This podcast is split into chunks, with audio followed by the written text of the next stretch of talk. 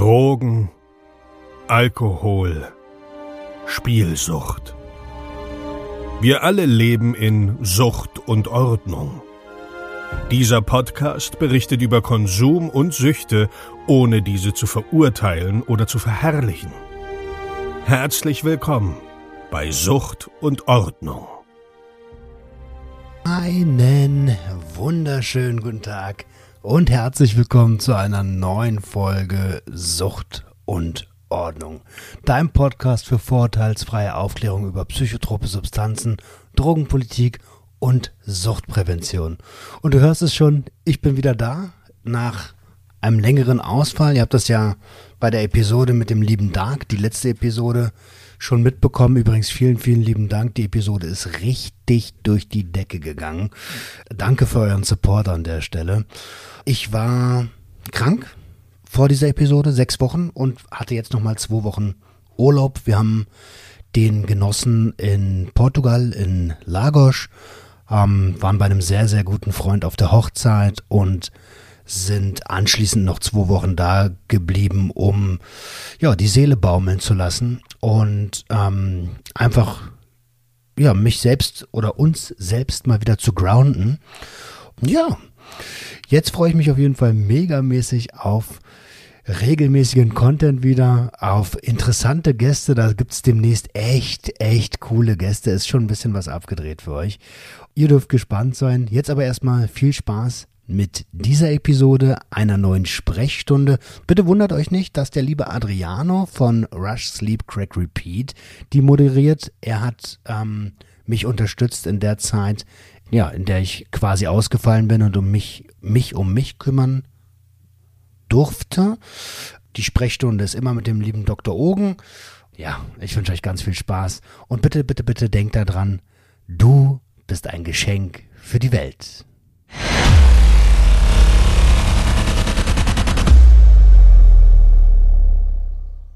Einen wunderschönen guten Tag und herzlich willkommen zu einer neuen Folge Sucht und Ordnung.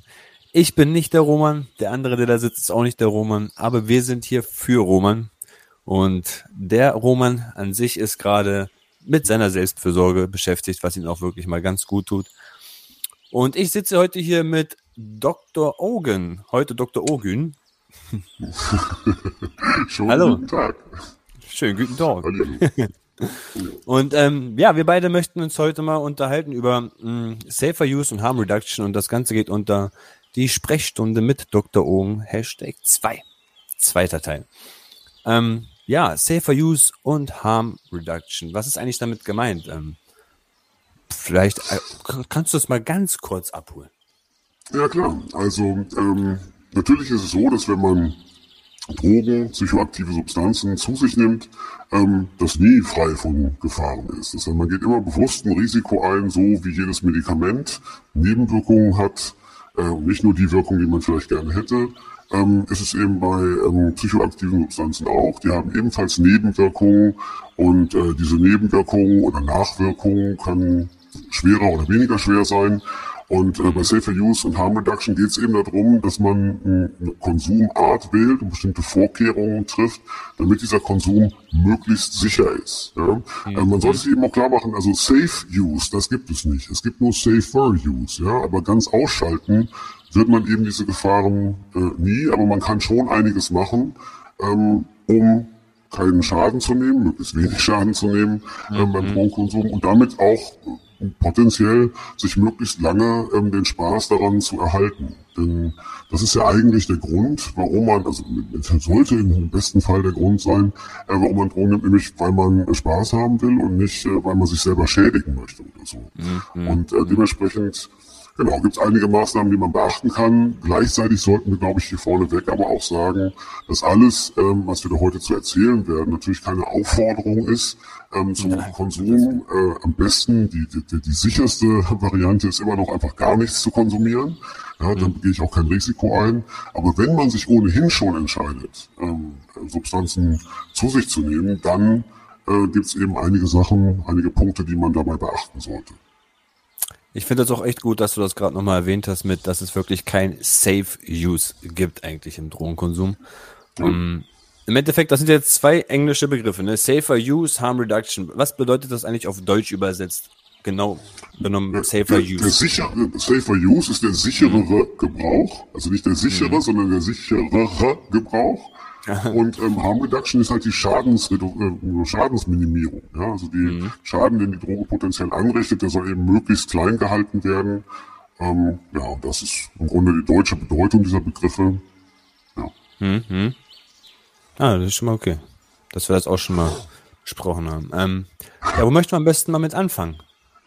Ja, ich finde, ähm, vielleicht eine Sache, die man ganz zu Beginn mal sagen kann, ist gar keine Maßnahme ähm, im eigentlichen Sinne, sondern es ist eher eine Reflexion. Ich finde, bevor man überhaupt mit irgendwas in dieser Richtung anfängt, sollte man sich äh, selber mal fragen, in was für einer Situation befinde ich mich eigentlich gerade, wie fühle ich mich gerade, wie bin ich gerade drauf und warum möchte ich das jetzt eigentlich machen? Ja, also das heißt, man sollte vielleicht mal analysieren, wo dieser Wunsch herkommt. Das habe ich erst ganz am Ende meiner Drogenkarriere angefangen zu denken. Was mache ich hier eigentlich? Ist das überhaupt okay für mich? Hätte ich mal Aber ganz am warum, Anfang. warum, war, warum war das bei dir so? Also du bist da reingekommen, wie? Neugier, Gruppenzwang, Freunde, alles. Also es war ein neues Entdecken. So, wir waren jung und man kannte es nicht, man wollte es mal probieren. Ja, das, du sprichst ja schon so ein paar Punkte an, ähm, äh, die man jetzt mal erwähnen kann. Nämlich also ein ganz wichtiger Punkt, finde ich, ist das Einstiegsalter. Ja, dass man sich eben klar macht, äh, an welchem Punkt in meiner körperlichen Entwicklung befinde ich mich eigentlich gerade ähm, und ähm, ja, wie viel Lebenserfahrung habe ich eigentlich schon.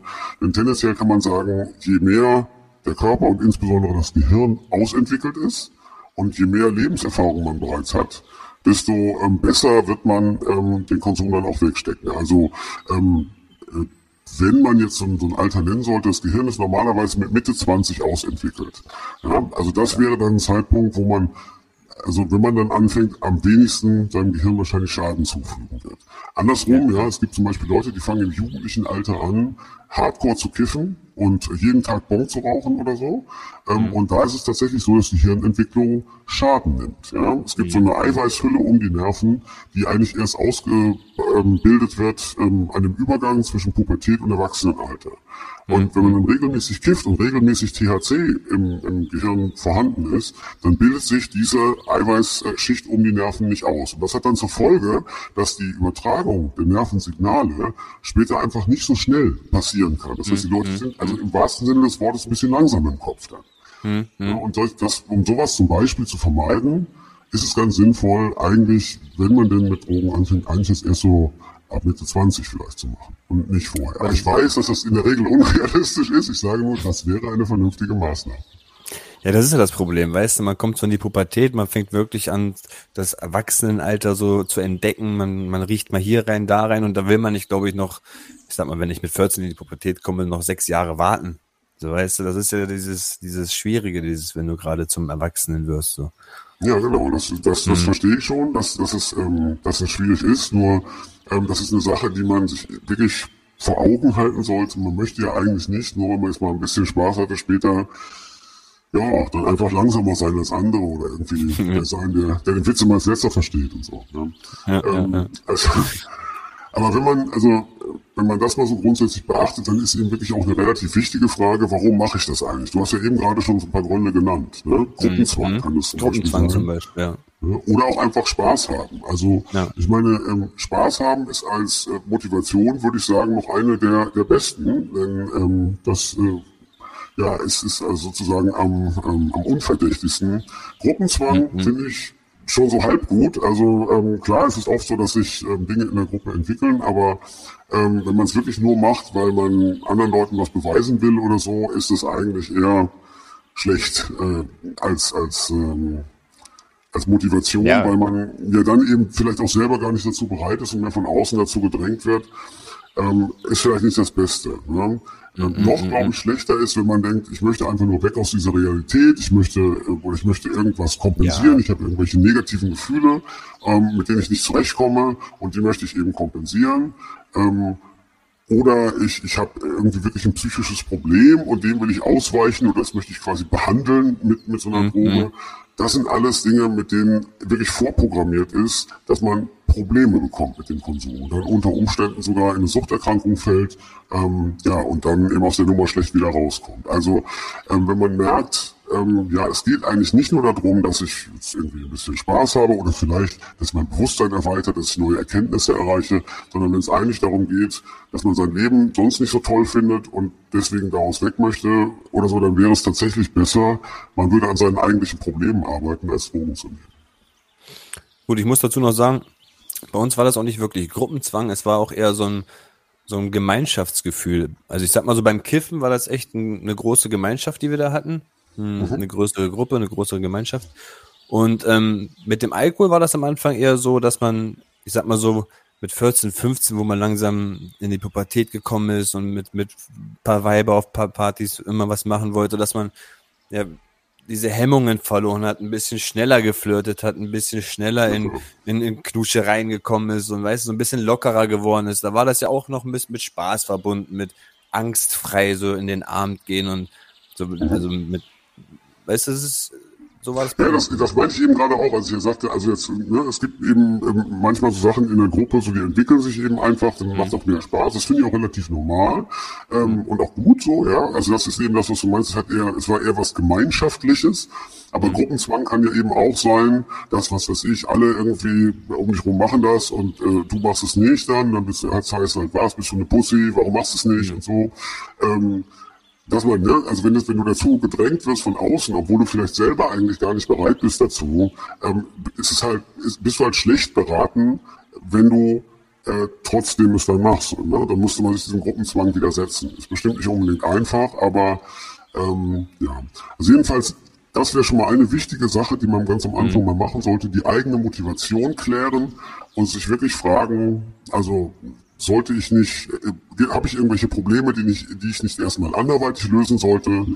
Ähm, und äh, genau, wenn das nicht der Fall ist, ja, okay, dann kann man mal weitersehen. Nämlich eine andere Sache, die man dann auch noch in Betracht ziehen sollte, ist, äh, wenn man in bestimmten Lebenssituationen steht, ist es vielleicht generell nicht sinnvoll, ähm, Drogen zu nehmen. Beispielsweise, wenn man ähm, einen Kinderwunsch hat. Ja, wenn man also mhm. demnächst ähm, Mutter oder Vater werden möchte, ähm, dann ist es sicherlich nicht besonders ratsam, äh, Drogen zu nehmen, denn es gibt eine ganze Reihe von Substanzen, die sich bei Männern zum Beispiel auf die Spermienqualität oder die Spermienanzahl auswirken. Also Cannabis, mhm. dafür ist ja relativ bekannt, aber eigentlich auch alle Stimulantien, also alles, was gefäßverengend wirkt, ähm, führt dann dazu, dass ähm, eben auch sich die Gefäße zum Beispiel in den Hoden verengen und die mhm. Spermien dadurch beschädigt werden. Also diese Geißel, bei den, die bei den Spermien hinten dran hängt, die werden auch so abgeknickt und dann können die sich einfach nicht mehr richtig bewegen und schaffen dann eigentlich den Weg bis zur Eizelle. Das ist so.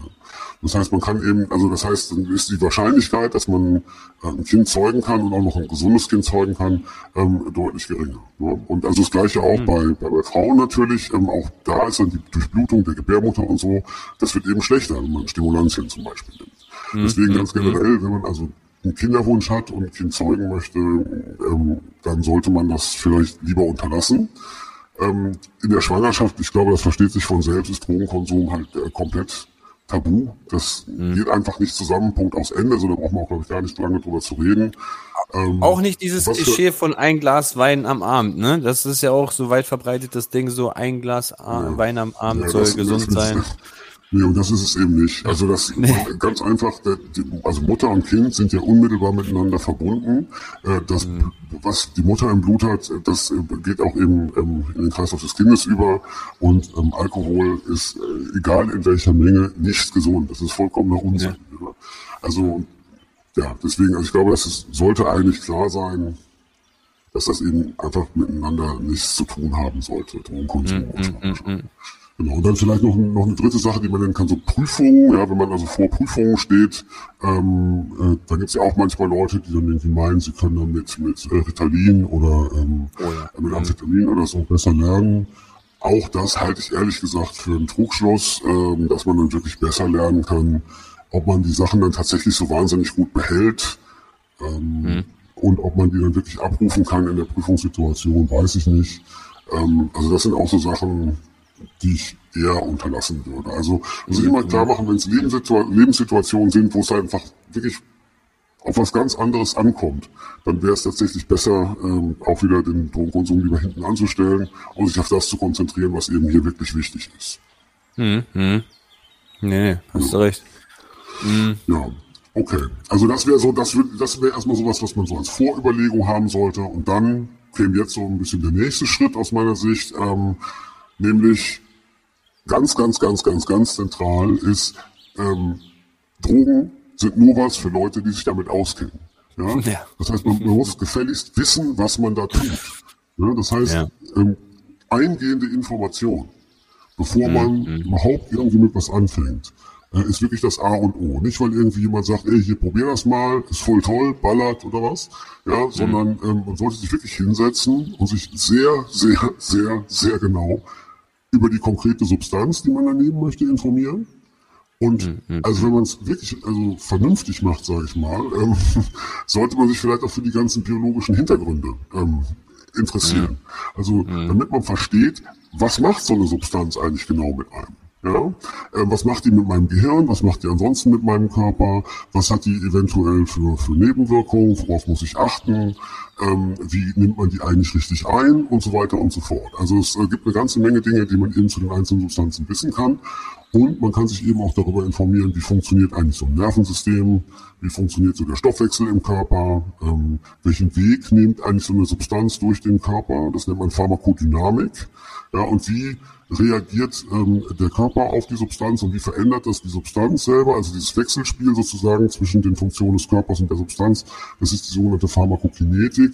Na, das sind auch alles Dinge, über die man sich näher informieren kann und je besser man sich damit auskennt, desto besser kann man auch wirklich a priori im Vorhinein abschätzen, ähm, ja, ist das eigentlich was für mich? Ähm, äh, wie sicher kann ich das Ganze eigentlich konsumieren und so weiter und so fort. Also die eigene Urteilsfähigkeit wird eigentlich dadurch besser und ich finde, das ist man, sollte man sich selber eigentlich auch schuldig sein.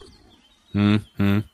Ja gut, als Kind, also ich kann mich dran erinnern, ich habe vielleicht mal kurz auf Google geschaut, was das ist, wie lange man davon weg ist und ob es gefährlich ist, wenn man zu viel davon nimmt oder halt die Dosis. So weißt du, mehr habe ich mich wirklich auch nicht selber ähm, damit beschäftigt. Also, was tut es wirklich mit mir? Wo dockt es an? Wie lange ist es nachweisbar? Was macht es so lange noch in meinem Körper? Und all das ist hätte man ja, wissen sollen. Das, ähm, ich finde, sagen wir mal so, ich finde immerhin, ja, würde ich ja sagen. Also ähm, ich sag, ist ja klar, dass sicherlich nicht jeder das sagen wir, so systematisch und in der Tiefe macht. Ich mhm. finde das gut. ich würde das, also ich würde selber immer nur Dinge konsumieren, die ich vorher sauber recherchiert habe, ähm, weil ich einfach denke, ich, also das bin ich mir und, und meinem Gehirn und meine Gesundheit einfach schuldig, ja. Ähm, und ich bin mir das selber auch wert. ich möchte ja. einfach nicht irgendwie ähm, mir irgendwas einwerfen, wo ich einfach nicht weiß, was da mit mir genau passiert. Also das, und nicht, weil ich das irgendwie großartig kontrollieren möchte, sondern weil ich das einfach ganz gerne wissen möchte, was ich da tue. Das ist eigentlich, äh, das ist eigentlich alles. Aber ähm, jedenfalls, äh, du hast ja schon was gesagt, was ganz wichtig ist. Man kann eben, das ist ja das Tolle heutzutage, übers Internet mhm. einfach wirklich wahnsinnig viele, wahnsinnig gute, auch gut aufbereitete ähm, Informationen eigentlich zu fast jeder Substanz finden. Ja, und ja. Ähm, wir werden das in den Show Notes mal verlinken, ähm, einfach zusammenstellen, so ein paar ähm, ja, Webseiten, Archive, wo man ähm, Dinge nachlesen kann über die verschiedenen Substanzen, ähm, auch ein paar YouTube-Kanäle und so und Podcasts. Ähm, und ja, es gibt eine ganze Reihe, wie gesagt, von Möglichkeiten, sich zu informieren online äh, und das sollte man eben auch tun tendenziell besser, also jetzt als nur ein paar Tripberichte zu lesen vielleicht und, ähm, und so mal so, so ein kurzer Abriss über die Substanz wäre schon, wenn man sich eingehender befasst. Aber selbst wenn man das Eingehende nicht macht, also wenigstens vorher mal so ungefähr sich ein Bild davon machen, ähm, was passiert denn da eigentlich mit mir, das wäre schon, schon ganz sinnvoll, wenn man nicht wirklich ähm, ja, ein böses Erwachen später haben möchte. Mhm. Gut, also im Endeffekt haben wir genug Chancen, uns zu informieren, ob Webseiten, Podcasts, YouTube, es gibt ja wirklich alles heutzutage, jedes Format und ähm, gut, jetzt im Endeffekt haben wir uns ja informiert, wir können uns informieren, wir sind jetzt schlauer. Was kommt, was ist der nächste Schritt? Was können wir noch eigentlich äh, im, im, im Bereich Safer Using alles noch anstellen? Ja, jetzt nehmen wir mal an, ähm, wir haben unsere, Substan unsere Substanzen auch erworben, die mhm. wir ähm, haben möchten. Leider geht das ja in der Regel nur auf dem Schwarzmarkt und ähm, damit weiß man schon mal nicht so ganz genau, was man denn da eigentlich erworben hat, wie das genau hergestellt mhm. worden ist. Ja, bei irgendwelchen Pülverchen und so weiß man auch gar nicht unbedingt, wie sind die eigentlich dosiert und so. Das heißt, es wäre ganz gut, ähm, bevor man sich das Ganze jetzt einfährt, ähm, nochmal zu überprüfen, was man da tatsächlich hat. Also sprich, Drug-Checking. Ja, man sollte ähm, schauen, ist die Substanz, die ich da gekauft habe, wirklich die Substanz, als man, als die man mir verkauft hat. Ähm, mhm. Also da gibt es eine ganze Reihe von Testkits, die man sich so kaufen kann, bei Amazon, oh online, wie auch immer.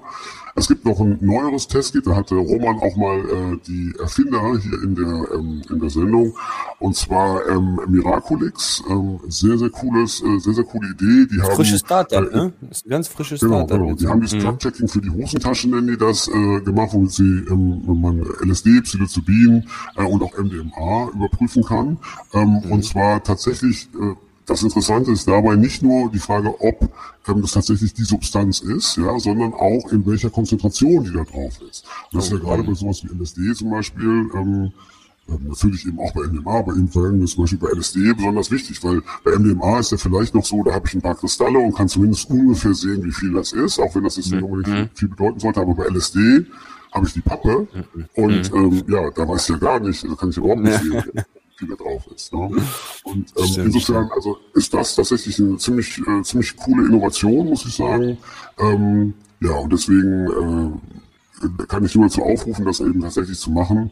Ähm, denn also beispielsweise gerade bei LSD ähm, kann es auch sein, also dass ähm, statt des LSD auf der Pappe äh, ein Stoff drauf ist, ähm, der heißt 25IN-Baum. Und mhm. ähm, 25IN-Baum ähm, ist eigentlich eher verwandt so mit ähm, 2CB von der, von, von der Molekülstruktur her ähm, und kann eben in höherer Dosierung auch zu argen Kreislaufproblemen führen und ähm, also eben dann Symptome hervorrufen, die man eigentlich so von LSD in der Form eigentlich nicht kennt. Ähm, insofern das äh, das ist zum Beispiel ein Grund, warum man so Pappen irgendwie checken sollte. Und ansonsten natürlich auch, wenn man jetzt irgendwelche Kristalle hat oder Pulver, dann wäre es auch ganz gut zu testen, ob das denn tatsächlich die Substanz ist, ähm, mhm. die man meint, dass sie sein sollte. Ähm, genau, einfach um da keine ähm, bösen Überraschungen zu erleben. Aber, aber warum macht man denn sowas wie irgendeinen ganz anderen Stoff jetzt auf eine Pappe ähm, tropfen? Ist das, ist das nicht sofort ähm, bemerkbar, wenn du oder schiebt man davon trotzdem ein paar Halluzinationen und man, man fühlt es erst später, dass etwas was anderes wirkt? Und warum macht ja, man das? Ja, das, das gibt's, genau. Also ich meine, warum man das macht, also meinst warum die Dealer das machen, das ähm, kann mhm. zum einen den Grund haben, äh, dass halt die Substanz, äh, ähm, die sie da drauf gemacht haben, billiger ist als die Substanz, als die sie das verkaufen. Ähm, es kann auch sein, dass sie gerade Lieferschwierigkeiten haben. Das gab auch mal eine Zeit lang so als ähm, ähm, also gab mal eine Zeit, da war MDMA einfach ähm, schwer zu bekommen. Da ist man dann teilweise auch zum Beispiel 2CB ausgewichen und hat dann das 2CB als MDMA verkauft. Das ähm, ähm, kann dann solche Gründe haben, einfach dass Lieferschwierigkeiten bestehen, aber der, der, die Nachfrage immer noch da ist und dann erzählt man den Leuten halt irgendwas. Ne? Dann muss man eben auch sagen, es gibt ja dann manchmal Leute, die haben dann schon sehr, sehr lange einen bestimmten Dealer und vertrauen dem auch ähm, mhm. ein Stück weit. Ähm, und dann gibt es auch so, so, Situationen, jetzt in Berlin zum Beispiel, ähm, auch bestimmte Spots, ähm, an denen äh, Drogen verkauft werden, vor allen Dingen an Touristen. Und da wissen mhm. die dann eben auch, ja, die Leute sehen wir nie wieder. Und ähm, ja, insofern kann das dann, also es gibt äh, 101 Motivation, würde ich sagen, warum ähm, ja, die Dinge dann eben unter einem falschen Namen äh, verkauft werden. Aber das wären so einige, glaube ich, von den Fällen, in denen das passiert, ja. Ähm, deswegen, also das ist sicherlich ganz vernünftig, ähm, mal nachzugucken, einfach um sicher zu gehen, ist es wirklich der Stoff. Ein Nachteil, muss man allerdings auch sagen, ist, was man nicht ähm, testen kann in der Regel, sind ähm, die Streckstoffe beziehungsweise andere Stoffe, die auch noch da drauf sind. Oh ja. Also manchmal mhm. kann es auch sein, dass, dass, dass ich bei, bei ähm, Ecstasy-Tabletten zum Beispiel eben nicht nur MDMA drin ist, sondern auch noch Speed und Koffein und was mhm. weiß ich äh, noch an anderen Substanzen. Und das ist dann natürlich relativ schwierig zu testen. Ähm, oder eben auch bei Kokain, die ganzen unterschiedlichen Streckstoffe, die, die damit reinkommen, ähm, auch die kann man nicht testen. Ähm, und auch die haben aber durchaus bedenkliche Wirkungen teilweise. Und deswegen mhm. muss man sagen, also selbst wenn man jetzt die Substanzen gecheckt hat, ist man immer noch nicht hundertprozentig äh, sicher sozusagen. Ähm, okay. denn, äh, wie gesagt, es kann auch immer noch was anderes da drin sein, außer dieser Substanz. Also jetzt beim, beim ganz machen. normalen ähm, Drug-Checking, wir haben das ja in Deutschland nicht wirklich, ne? Oder wie ist die Rechtslage genau. hier? Wie ist, wie ist das jetzt hier?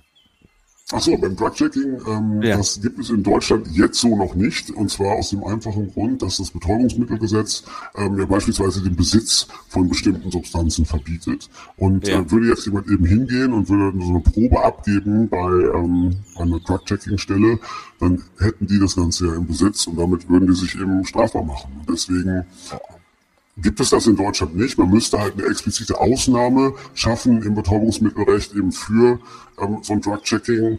Ähm, aber mhm. wie gesagt, in, die politische Linie im, im, im äh, Drogenrecht, also in, ähm, bei der mhm. Drogenpolitik, äh, ist eben dass man sagt, nee, wir setzen hier 100% auf Repression und auf Abschreckung und ähm, das Ziel, dass äh, die Leute vielleicht einfach einigermaßen sicher konsumieren können und dadurch ihre Gesundheit schützen, das interessiert uns halt nicht so.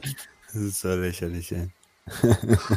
Ja, ich meine, da, da könnte man eine eigene Sendung drüber machen, würde ich sagen. Ja, ja. über, über, die komplette Widersprüchlichkeit und Absurdität äh, der deutschen Drogenpolitik. Ähm, ja, aber das äh, führt vielleicht an der Stelle zu weit. Also kurz zu sagen, offiziell Drug-Checking ähm, gibt es in Deutschland leider ähm, so noch nicht. Ja. Mhm.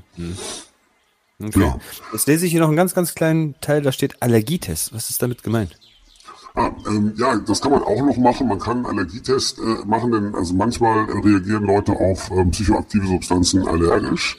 Ähm, und das kann dann unter Umständen sehr äh, unangenehm sein. Also wenn die nämlich dann einmal im Körper drin sind und sie auch beim Blutkreislauf verteilen, dann ähm, kann man also unter Umständen bei einer allergischen Reaktion oder vielleicht so einem sogenannten anaphylaktischen Schock ähm, oh. äh, doch echt ein blaues Wunder erleben. Also ein anaphylaktischer Schock kann sogar tatsächlich ähm, lebensbedrohlich sein.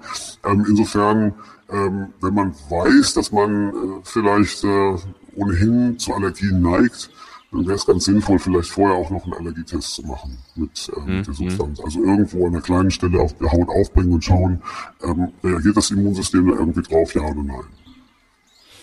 Gut, äh, wie man das dann mit LSD machen will, weiß ich nicht.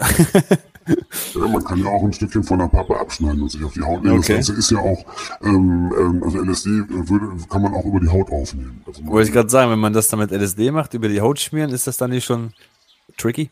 Ja, da muss man eben, da muss man eben sehr, sehr wenig davon nehmen. Und dann ja, okay. schauen wir. Ja, genau. Wenn man das ja. alles gemacht hat, ähm, ja. äh, dann äh, würde man sozusagen zum, zum nächsten Schritt kommen, nämlich ähm, ja, dass man sich immer fragt, äh, wie viel nehme ich denn jetzt eigentlich davon? Ja, man hat mhm. vielleicht dann vorher mal so ein bisschen gelesen, ähm, darüber sich informiert, äh, welche Dosierungen so zu welchen Effekten führen. Ähm, genau, und deswegen ist also ganz generell äh, eine, eine Empfehlung, wiegt eure Dosen ab. Also macht nicht irgendwie mal so ungefähr Pi mal Daumen, sondern wiegt das mhm. wirklich ab. Ne? Es gibt sicherlich Substanzen, bei denen das ähm, sinnvoller ist oder besser möglich ist als bei anderen. Also beispielsweise Gras abzuwiegen, so weiß ich nicht, ob man das machen würde. Ja, okay, okay. Ähm, mhm. das, das wäre wahrscheinlich eher ein bisschen unpraktisch. Ähm, und wo es vielleicht zum Beispiel auch nicht so viel Sinn macht, es abzuwiegen, ist bei Kokain, ähm, weil eben Kokain ja ganz unterschiedlich gestreckt ist. Manchmal hat man Koks mit 40% Wirkstoffgehalt, ja. plötzlich wieder Koks mit 90% Wirkstoffgehalt. Und ähm, da ist es dann eigentlich schwierig zu sagen, ja, wir wiegen das jetzt eben ab, weil dann man weiß, man weiß ja immer noch nicht, wie viel man da ganz genau zu sich nimmt mhm. von der eigentlichen mhm. Wirkstoffsubstanz. Ähm, genau, deswegen, äh, es gibt sicherlich... Also sagen wir mal zum Beispiel, ähm, mir fallen jetzt gerade auf der Stelle zwei Sachen vielleicht ein. Zum Beispiel mhm. GBL hatten wir damals immer ganz, ganz vorsichtig dosiert, weil, mhm. wie gesagt, da können ja 0, irgendwas Milliliter schon dich sofort in so einen narkotischen Zustand versetzen. Da waren wir wirklich mhm. immer sehr vorsichtig mit. Und ich muss sagen, auch bei Pilzen. Da haben wir auch immer extrem gut beobachtet, wie viel wir abwiegen und ja, und das ist auch beides sehr, sehr, sehr vernünftig, würde ich nur sagen. Also ähm, alles richtig gemacht, ja. Ähm, genau, in der Tat. Also bei GBL ist äh, das ist eine, eben eine Substanz, ähm, die auf die GABA-Rezeptoren wirkt und die kann, ähm, wenn man es also richtig dosiert, kann die so ein mhm. bisschen ähm, stimmungsaufhellend sein, ähm, also leicht euphorisierend sein, ähm, enthemmend sein, ähm, ja, ein bisschen locker machen und so das, das Sozialverhalten eben einfacher machen. Ähm, so ein bisschen eben wie Alkohol, ja, aber ein kleines ja, bisschen ja. zu viel davon. Und ähm, mhm. dann kann es sein, man schläft ein oder wird bewusstlos. Ähm, in, in viel zu hohen Dosen kann das sogar zu so einem komatösen Schlaf und sogar einer Atemdepression kommen. Ähm. Also es kann, wenn man es äh, sehr viel zu viel überdosiert, das hätte sogar tödlich sein. Ähm, ja, und bei Pilzen kann es eben sein, wenn man die falsch dosiert, dass äh, das ein Erlebnis wird, mit dem man einfach nur sehr, sehr schwer psychisch fertig wird. Ne? Also da ist dann die körperliche Gefahr nicht so groß, aber da kann es eben dann sein, dass man ähm, ja mit dem, was man dann da erlebt und so ein Ego-Tod mhm. oder so, ähm, einfach sehr schlecht so zurechtkommt ähm, und ähm, hinterher dann mit, mit sehr großen psychischen Problemen da sitzt. Das kann, äh, kann durchaus der Fall sein. Was meinst du jetzt genau mit Ego-Tod? Ähm, ja, Ego-Tod ist ja so eine, ähm, so etwas, was passieren kann generell bei, bei ähm, psychedelischen äh, Substanzen. Das heißt, äh, die, das Ich die Ich-Funktion wird eigentlich nach und nach immer schwächer, immer schwächer, bis sie eigentlich irgendwann erlischt und man, man, man weiß nicht mehr, wer man ist, man weiß nicht mehr, wie man heißt, ähm, man weiß nicht mehr, wo man ist. Man ist im Grunde nur noch wahrnehmendes Bewusstsein, aber man hat eben keine Identität mehr. Und dieser Übergang mhm. ähm, äh, ja, diese, zu, hin zu diesem völligen Verlust äh, der Ich-Funktion, die kann, das fühlt sich halt an wie Sterben. Das fühlt sich an, als würde man als würde man, ja, man, also das kann einfach ganz, ganz große ähm, Bedrohungsgefühle mhm. und Angstgefühle auslösen, bis hin eben zu einer wirklichen Todesangst. Und ähm, das kann dann eben schon mal sein, dass jemand, der ja damit nicht umgehen kann, ähm, hinterher einfach traumatisiert ist und ähm, dann vielleicht, wenn er, wenn das auch noch jemand ist, vielleicht mit einer Neigung ähm, zu, zu Schizophrenie oder so, dann oh, kann ja. das durchaus sein, dass dieser Stress, den man da erlebt, ausreicht, um so eine psychische Erkrankung dann plötzlich ausbrechen zu lassen. Ja, also es ist mhm. sicherlich mhm. nicht so, dass die Pilze an sich ähm, jemanden psychotisch machen. Da ist wahrscheinlich ist da schon eine Veranlagung dafür da. Ähm, und dann versetzen die den halt unter so viel Stress, dass sowas dann rauskommt. Aber ähm, ja, das ist so eine Gefahr, die dann passieren kann. Deswegen ist es sehr, sehr wichtig, ähm, gerade bei so psychedelischen Substanzen, die möglichst genau zu ähm, dosieren. Ähm, bei sowas wie DBL ist es auch äh, wichtig, das gut zu machen. Ich finde auch, wo man das äh, eigentlich ganz, wo man auch sehr darauf achten sollte, ist bei MDMA weil MDMA in zu hoher Dosierung auch nervenschädigend sein kann. Ähm, und auch wenn man es zu häufig macht, aber bei MDMA beispielsweise hat ähm, der Entdecker, also derjenige, der es sozusagen zum zweiten Mal entdeckt hat, nämlich Alexander Schulgen, ähm, selber auch so eine Regel aufgestellt ähm, für äh, Maximaldosen und er hat eben gesagt, die maximale Einzeldosis ähm, sollte bei Männern 1,5 Milligramm pro Kilogramm Körpergewicht betragen, bei Frauen 1,3 ähm, Milligramm mhm. pro Kilogramm Körpergewicht. Ähm, und insgesamt an einem Abend halt nicht mehr als 250 Milligramm. Das halten viele Leute nicht ein, aber also wenn man möglichst lange Spaß haben möchte an, an MDMA, dann ist es sicherlich ganz ratsam, ähm, diese, ähm, diese Dosierung einzuhalten. Ja. ja. aber die Bewegung, die Bewegung ist ja auch, ähm, äh, sie wächst ja stetig nach oben. Also wo ich damals mit Ecstasy angefangen habe, da war das ja wirklich noch zwischen 110 bis 170. Und bei 200 fand ich das schon übel, übel krass. Mittlerweile höre ich von vielen, vielen jungen Menschen, dass das unter 350 schon gar nicht mehr rollt. So, die, die freuen sich, wenn da 360er durchkommen, 370 oder sonst was. Ich denke, oh mein Gott, du ist die, die so ein Ding. Ja? Naja, klar, hätte, hätte, ich meine, wir waren ja auch mit, mit 16, 17 schon gut unterwegs und da wiegst du vielleicht als, als, als Mädchen deine 49 Kilo oder so, wenn du da deine 370 Milligramm reinschepperst, ich weiß nicht, was da mit dir passiert. Ja, das kann schon ähm, fies ins Auge gehen. Da gibt es auch tatsächlich so Fälle, ähm, in denen eben junge Menschen, junge Frauen, ähm, insbesondere die eben relativ leicht waren, ähm, mhm. einfach hoffnungslos überdosiert waren und dann auch ähm, teilweise sogar mit, mit Krampfanfällen und so dann verstorben sind.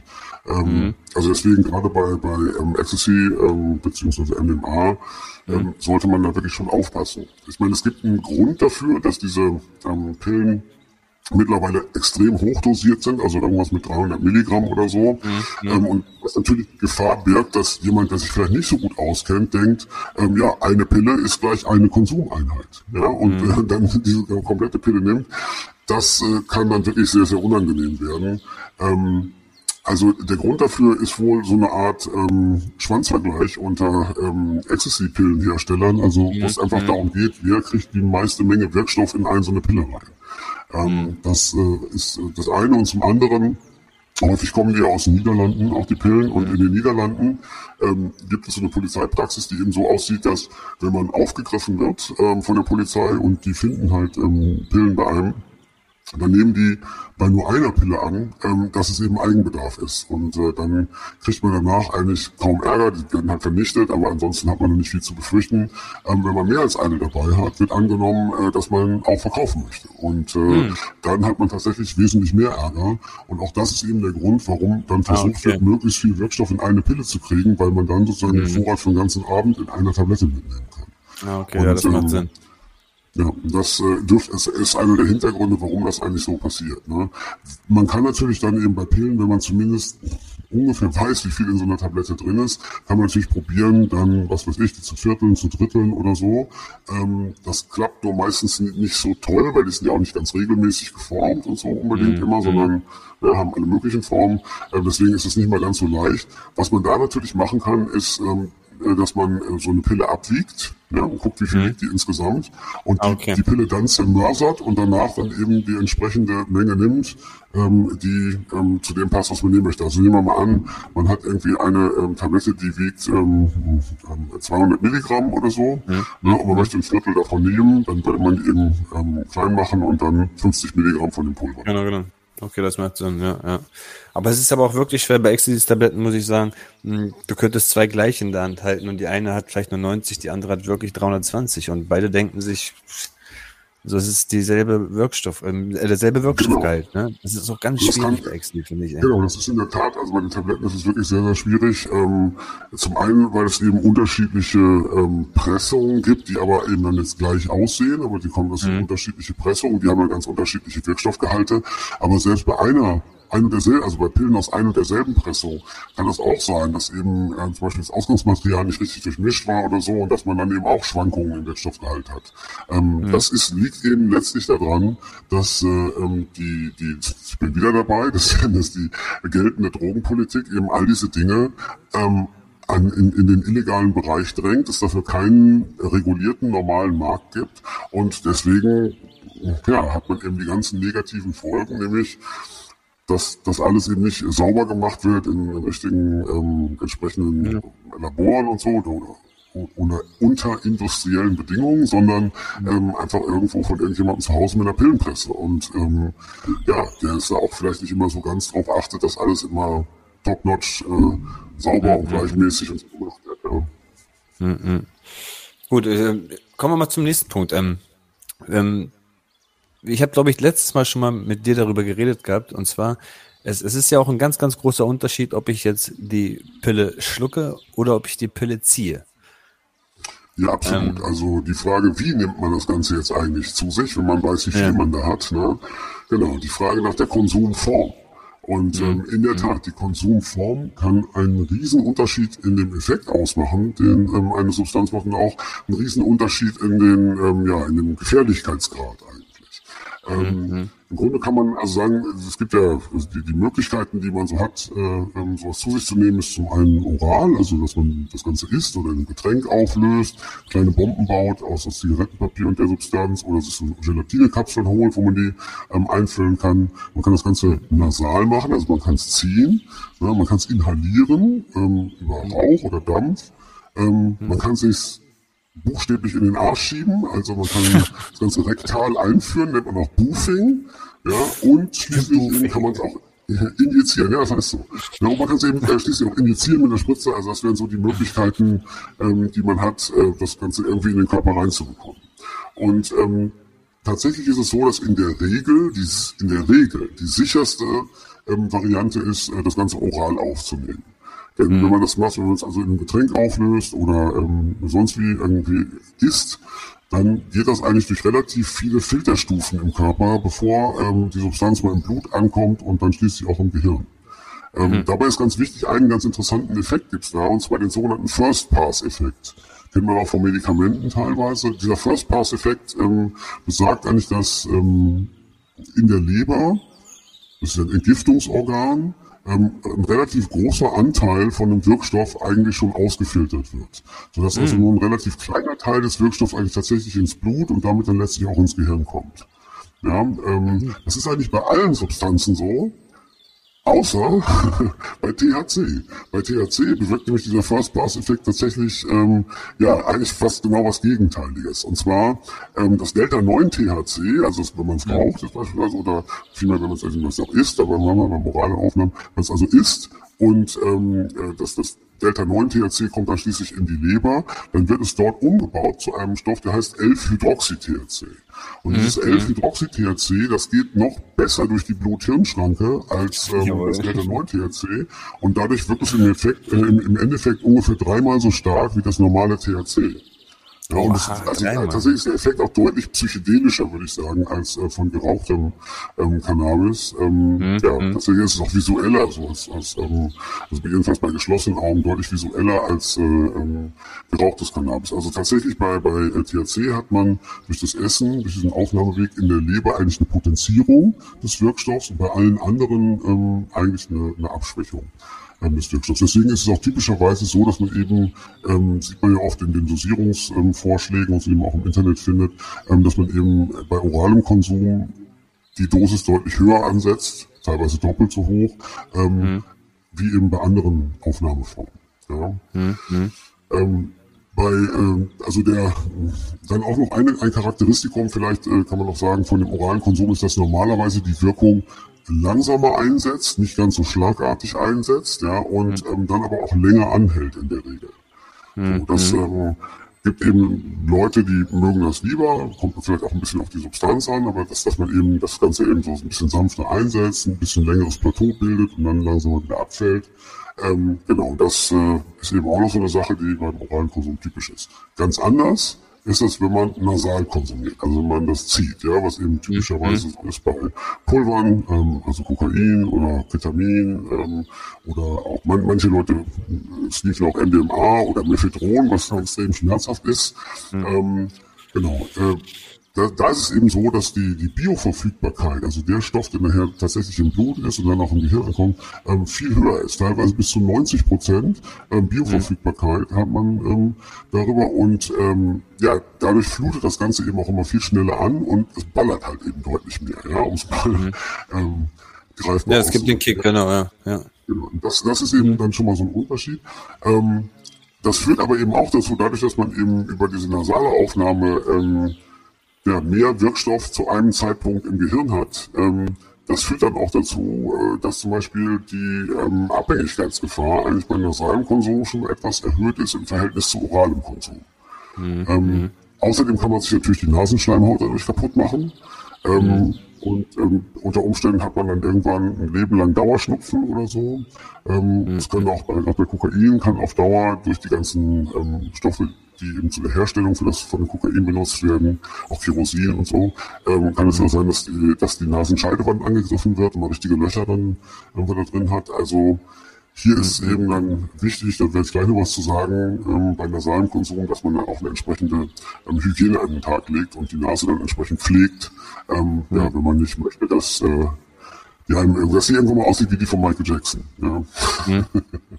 Ich, bin, ich bin jetzt echt, ich bin jetzt gerade ein bisschen überrascht über dieses Boofing. Ne? Ist das einfach nur so eine Art, die man anwenden kann, oder gibt es wirklich Substanzen, wo das wirklich sogar äh, sogar empfohlen werden würde, das so zu tun? Also Boofing, also das heißt das Rektale einführen, ähm, hm. Das äh, ist eine durchaus nicht ungewöhnliche Art und Weise, das zu machen. Dann wird halt über die Darmschleimhaut wird der, wird der Wirkstoff aufgenommen. Ähm, das kann man entweder so machen, dass man ähm, die Substanz auflöst in ein bisschen destilliertem Wasser und dann mit so einer Spritze, wo man natürlich keine Nadel dran hat, ähm, mhm. äh, diese Flüssigkeit dann rektal ähm, einführt. Manche machen das auch mit Gelatinekapseln, ähm, so die, die rektal einführen. Ähm, das ist schon, ähm, ja, durchaus äh, ziemlich wirksam ähm, und ähm, man ja, das, das kann man eben dann zum Beispiel machen, wenn man ähm, Substanzen eben nicht oral aufnehmen will, weil einem das zu, zu, zu, lange dauert oder so, weil man eben mehr möchte, dass es einen stärkeren Kick gibt. Ähm, mhm. Aber man das auch nicht nasal oder so machen möchte, weil beispielsweise diese Schleimhaut schon so angegriffen ist. ähm, und dann gibt es eben Leute, die deswegen diesen Weg wählen. Ich würde nicht sagen, dass es Substanzen gibt, wo das jetzt der Königsweg ist, die, die aufzunehmen oder so. Aber ähm, wie gesagt, es ist durchaus ähm, auch nicht so unverbreitet, wie man vielleicht meinen könnte. Ähm, mhm. Denn auch da ähm, hat man eigentlich eine relativ starke Wirkung auch von einer geringeren Dosis. Also man braucht da vielleicht ähm, auch so Hälfte oder zwei Drittel ähm, der Dosis, die man jetzt nehmen würde, wenn man das Ganze oral macht. Also das ähm, funktioniert mhm. tatsächlich schon ähm, recht gut, aber ähm, ich äh, habe das selber also mitbekommen, dass Leute das machen, eben auch bei Psychedelika zum Beispiel, ähm, äh, aber selbst auch bei, bei sowas wie jetzt äh, Opioiden oder, oder Stimulantien ähm, wird das durchaus gemacht. Also das ist äh, nicht ungewöhnlich. Ja. Na, ich habe ja gerade den aktuellen Fall mit meinem Hund, ne? Und der bekommt mhm. wirklich sein Diazepam rektal. Wenn er seine Anfälle ja. halt nicht gelöst bekommt, dann habe ich da seine Lösung in so einer kleinen Kapselspritze so und dann mhm rektal. Anscheinend, wie du gesagt hast, geht das dann schneller in die Blutbahn oder wird schneller auf. Ja, man hat halt die Komplikation nicht, dass er das irgendwie essen muss. Ähm, manchmal mhm. auch, wenn sie Tiere krank sind, dann mögen wir vielleicht auch nichts essen, so, dann ist es schwierig ja. mit der Aufnahme ähm, über den Mund. Und wenn man dem jetzt halt irgendwo einen, weiß nicht, einen Peaks gibt oder so, findet er das vielleicht auch nicht so toll, also wenn man es indiziert. Ne? Mhm. Und also, dass das jetzt irgendwie wegschnieft, ist aber so Hunden auch eher unwahrscheinlich. Also insofern ist es da sogar ziemlich naheliegend, jetzt bei, bei so einem Tier es eben auf die Art und Weise zu machen. Weil damit, also es ist effektiv mhm. und es geht relativ, relativ einfach, wenn, wenn das Tier das halt mit sich machen lässt. Ja. Mhm. Genau. Ähm, was wir jetzt noch nicht äh, angesprochen haben, ähm, aber natürlich eine sehr wichtige Form ist, ist das Inhalieren oder auch Rauchen. Ähm, mhm. Und hier muss man so ein bisschen, ähm, ein bisschen unterscheiden. Ne? Also Substanzen zu rauchen ist eigentlich nie toll, denn mhm. ähm, Rauchen, also das heißt das Einatmen von echten Verbrennungsprodukten, ist halt immer schädlich für den Körper.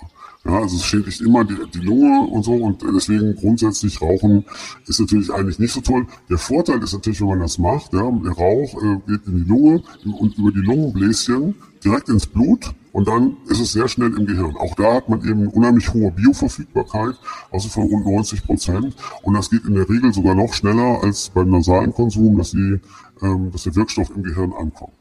Das heißt, mhm. ähm, auch Inhalieren und Rauchen hat natürlich irgendwie ein deutlich ähm, höheres Abhängigkeitspotenzial als beispielsweise die orale Aufnahme. Ja? Mhm. Ähm, deswegen, also grundsätzlich kann man schon sagen, ist es auch inhalativer Konsum ähm, einigermaßen problematisch. Ähm, auf der anderen Seite muss man sagen, jetzt bei Cannabis zum Beispiel, ne, ähm, man kann das rauchen, man kann es aber auch in so einem ähm, ähm Verdampfer, im Vaporizer mhm. ähm, zu sich nehmen und äh, das ist dann ähm, im Verhältnis jedenfalls zum Rauchen schon wieder eine deutliche, deutliche Verbesserung. Mhm. Ähm, wo, wo man so ein bisschen, ähm, ja, also wo man es vielleicht auch ganz gut mal dran noch verdeutlichen kann, ähm, mit diesen unterschiedlichen Gefährdungsstufen ähm, bei den verschiedenen Aufnahmeformen ist es zum Beispiel Methamphetamin. Wenn man äh, Methamphetamin ähm, zu sich nimmt oral, ähm, dann hat das natürlich auch ein gewisses Abhängigkeitspotenzial, aber es ist eben deutlich geringer, als wenn man das nasal macht, was nochmal wiederum deutlich geringer ist als beim Inhalieren. Also das mhm. Rauchen mhm. von, von Stimulantien, auch genauso Crack und so weiter, ähm, ist, also das hat wirklich ein relativ hohes Abhängigkeitspotenzial, wo man relativ schnell an so einen Punkt kommt, wo man ständig das Ganze wieder ähm, äh, erneut zu sich nehmen muss, weil eben es sehr schnell verfügbar ist, sehr schnell anflutet, ein unheimlich schneller mhm. Peak entsteht, aber auch relativ schnell wieder abfällt. Ja, und deswegen hat man dann ständig so ein Rauf und runter, rauf und runter. Ähm, das kann, äh, ja, dann, dann ist man relativ schnell an so einem Punkt, wo man einfach gar nicht mehr aufhört. Und ähm, ja. insofern also auch beim inhalativen Konsum, insbesondere bei Stimulantien, kann ich wirklich nur sagen, das sollte man sich dreimal überlegen, bevor man sowas anfängt. Ähm, aber ich glaube, da kannst du ja selber auch ein Lied von singen. Ne? Ja, ich kann dir Bücher von schreiben, ja. Wie, wie ja, genau. bei dir? Also du hast, du hast, du hast äh, irgendwann mal äh, erst Kokain gezogen und dann bist du auf Crack umgestiegen oder wie war das? Ich habe ich hab mehrere Jahre davor Kokain ganz normal gezogen und irgendwann in Italien im Urlaub hat es mir einfach mal jemand angeboten, per Pfeife zu rauchen. Ich wusste noch nicht mal in dem Moment, dass es Crack war. Er meinte einfach nur, probier mal zu rauchen, knallt halt ein bisschen anders. Noch nicht mal gesagt, dass es stärker knallt, dass es gleich wie so ein Zug durch mein Gehirn fahren wird und sonst was. Aber mhm. halt, wie gesagt, der Moment, wo er gekommen ist, wo diese Bahn durch mein, durch meine Schädeldecke gefahren ist, dachte ich mir so, wow. That's, that's love. Das war's. Okay, das war's nicht geschehen, ja. Das war's. Das war Liebe auf den ersten Blick.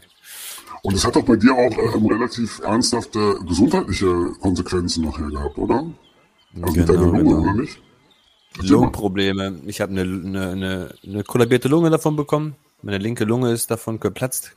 und ähm, kollabiert. Dann war ich drei Wochen im Krankenhaus, Intensivstation, die musste wirklich geschweißt werden, weil sie sich nicht selber wieder ähm, regeneriert hat. Und im Nachhinein nochmal. Entschuldigung, ich frage, aber lag, das lag daran, ähm, das lag daran, ähm, dass der Rauch so heiß äh, war, den du da inhaliert hast? Heißer Rauch, heißer Rauch und man sagt ja auch dazu Karamelllunge. So, ich habe mit den ganzen Streckmittelstoffen und ich habe es ja nicht nur ähm, mit Ammoniak damals richtig gebased, sondern wirklich nur mit Crack und oh, alles. Mögliche, was noch mit drin war, mitgeraucht und das alles hat eigentlich das Gesamtpaket erschaffen. Also eine Karamelllunge, heiß geraucht, Riss bekommen, hat es nicht geschafft, sich selber zu regenerieren. Oh, aber da sagst du noch was Wichtiges, ne? Also eben genau dieser Unterschied ähm, bei, bei rauchbarem Kokain, also der Unterschied zwischen Crack und Freebase. Ähm, man kann ja Kokain dadurch rauchbar machen, ähm, dass man es eben äh, mit, ähm, ja, quasi Borigsalz ähm, aufkocht ähm, mhm. Oder man kann es eben mit Ammoniak ähm, versuchen ähm, so, äh, zu verändern. Und der Vorteil, ja. Vorteil in Anführungsstrichen bei dem Ammoniak ist, dass eben die Streckstoffe ähm, auch ausfallen dabei und man wirklich die reine ähm, ähm, Paste dann nachher rauchen kann. Also die mhm. Paste, die zum Stein wird, ähm, wo man dann eben nur die eigentliche Kokainbase hat, aber ähm, bei Crack tatsächlich eben die ganzen Streckmittel noch mit drin sind und die auch mit verbrennen und man die mit äh, sich reinzieht. Ähm, was natürlich eben auch äh, eben Sachen sind wie Hundeentwurmungsmittel oder oh, Edelweiß ja. oder Lidocain und so, die eigentlich eben auch nicht in die Lunge reingehören. Und ähm, dadurch eben nochmal eigene Schäden entstehen können. Also inso, genau, also ganz wichtiger Punkt auch nochmal, wenn, man, wenn man dann schon äh, zum Beispiel Kokain mal rauchen zu müssen, dann sollte man sich auch dreimal überlegen, ob man Crack raucht oder eben eher Freebase. Äh, auch mhm. bei Freebase übrigens äh, ist das nicht toll für die Lunge, weil da sind auch immer noch Ammoniakrückstände drin und das auch das ist eine Substanz, die halt auch sehr, sehr schädlich ist. Ne? Weil, weil ich habe ja das Problem gehabt, ich wollte es ja so schnell wie es geht wieder rauchen.